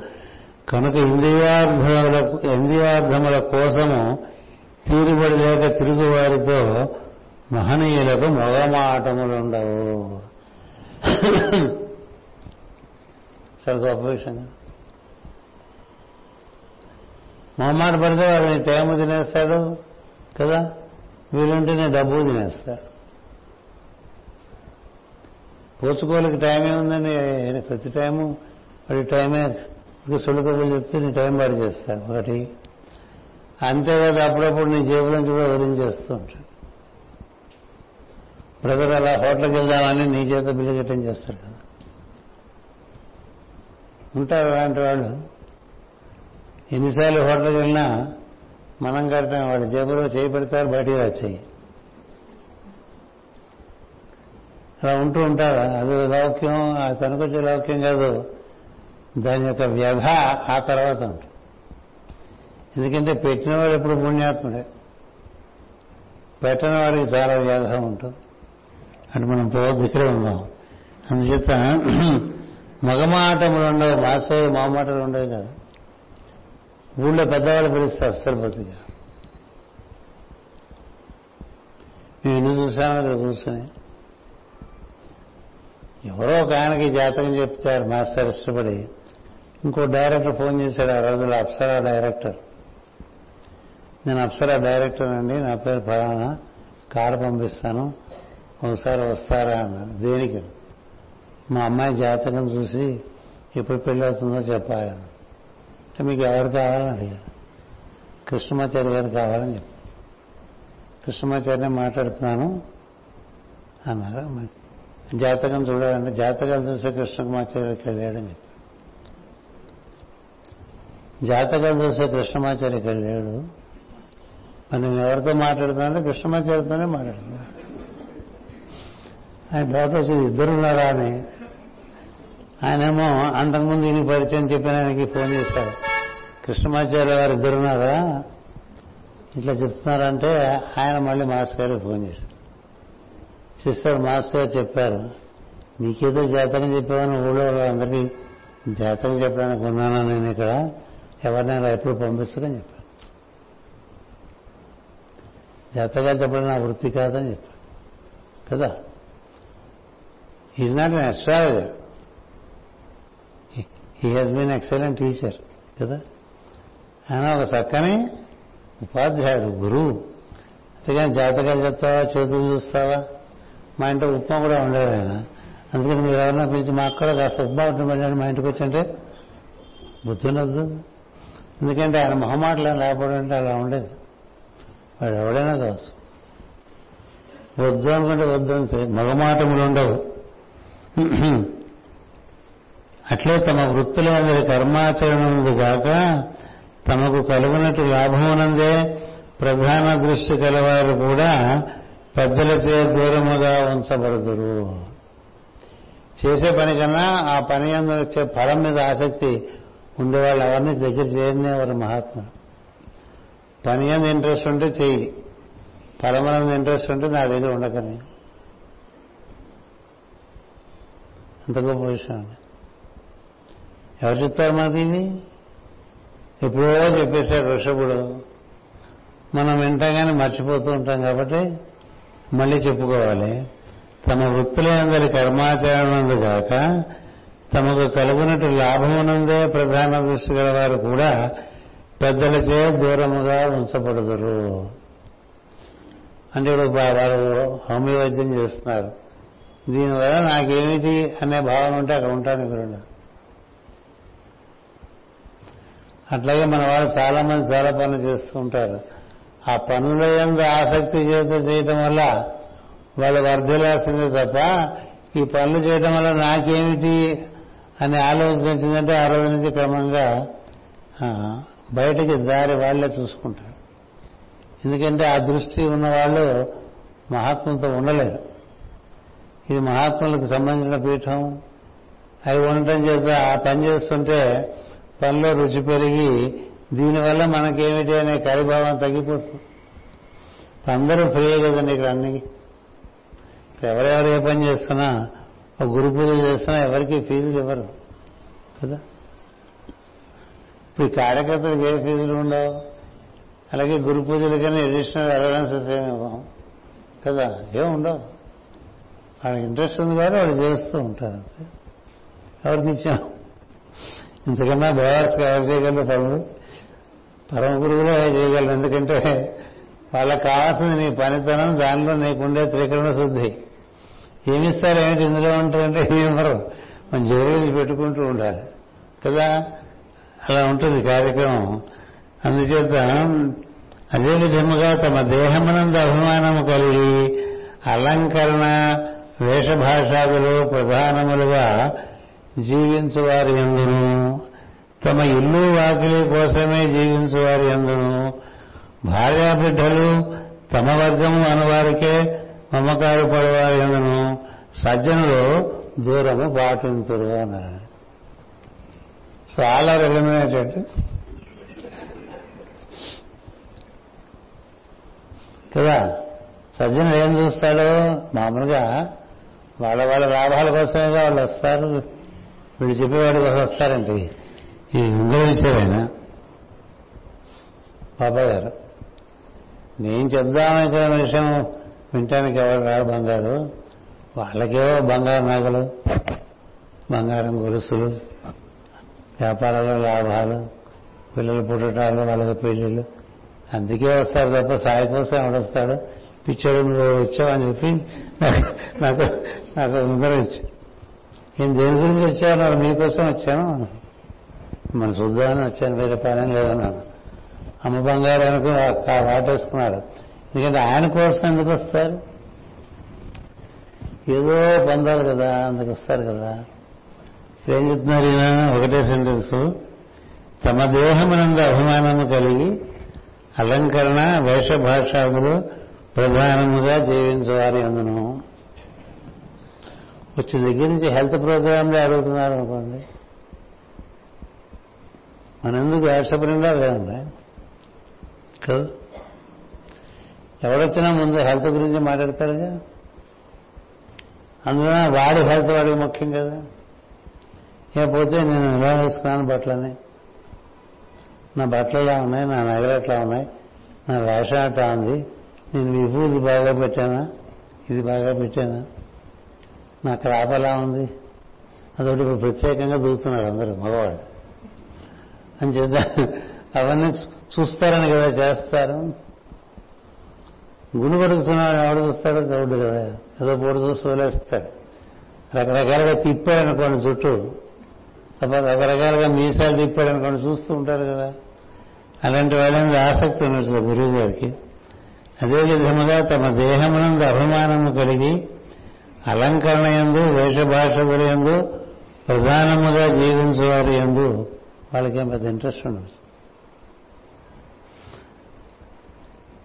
తమ ఇల్లు వాకిలి కోసమే జీవించేవారు ఎందు భార్యాబిడ్డలు తమవారు అనుకుని వారికే మమకారపడేవారు వారి అందు సజ్జనులు సంఘము పెంచుకోరు అంటున్నారు.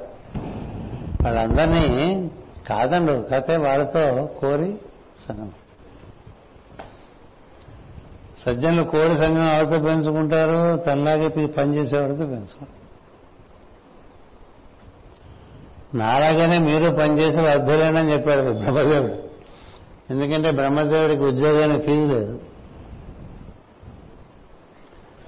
పైగా ముప్పై ఏళ్ళకి రిటైర్మెంట్ లేదు. అలాంటి ఉద్యోగం ఇచ్చాడు కదా. ఎంత మీకు ఫీజు అంటే ఏం లేదు ఫీజు కదా. ఈ పుట్టిన వాళ్ళందరూ అడిగారు మమ్మల్ని ఏం చేయమంటే నాలాగే మీరు నాలాగే మీరు కూడా జీవిస్తూ వృద్ధి చెందడం సహయజ్ఞ ప్రజా సృష్టివా అలాగే యజ్ఞార్థం జీవిస్తూ ప్రజా సంతతిని పెంచమన్నాడు అంతే. భగవద్గీతలో వాక్యంలో చెప్పాడు. అందుచేత ఇది మనకి మహాత్ములు ఏ విధంగా జీవుల్ని వాళ్ళ వాళ్ళ కేటగిరీస్ వాళ్ళకు ఉంటాయి. ఎవడు పనికొస్తాడు ఎవడు పనికిరాడు. అంటే పనికిరాడు అంటే ఆయన కోసం కాదు. వాడికి వాడు పనికొచ్చేవాడైతే ఈయన వాడికి తోడ్పడతాడండి. వాడికే వాడు పనికిరాని వాడు అయిపోతుంటే ఈయనెందుకు? టైం వేస్ట్ కదా. ఇక్కడ మాస్టర్ డిస్పెన్సరీలో బోర్డు మంది హోమియోపతులు ఉండేవారు. ఆయన పిలిచి అప్పచెప్పారు.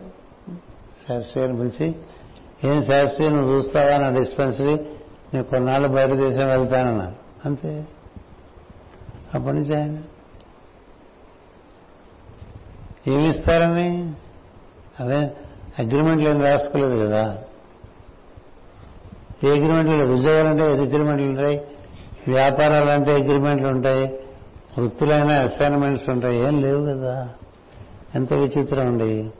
దానివల్ల వాళ్ళు ఎంత చక్కని ఉన్నతి కలిగి ఉంటుంది ఈ ముప్పై ఆరేళ్ళలో అది ఎవరికి ఏ పని చెప్పారో ఆ పని నిర్వర్తిస్తే గురువుగారు చెప్పింది వారందరి ఎందు ఉన్నతి కలుగుతుంది. ఇతరమైన విషయం నుండి ఆసక్తి కలిగి ఏవో మనకు తోచిన మంచి పనులు చేస్తే వెలుపడు వెలుపడు అదొక అరేంజ్మెంట్ ఉంది. అందుకని ఇక్కడ మహాత్ములు అంటే ఎవరని చెప్పారు?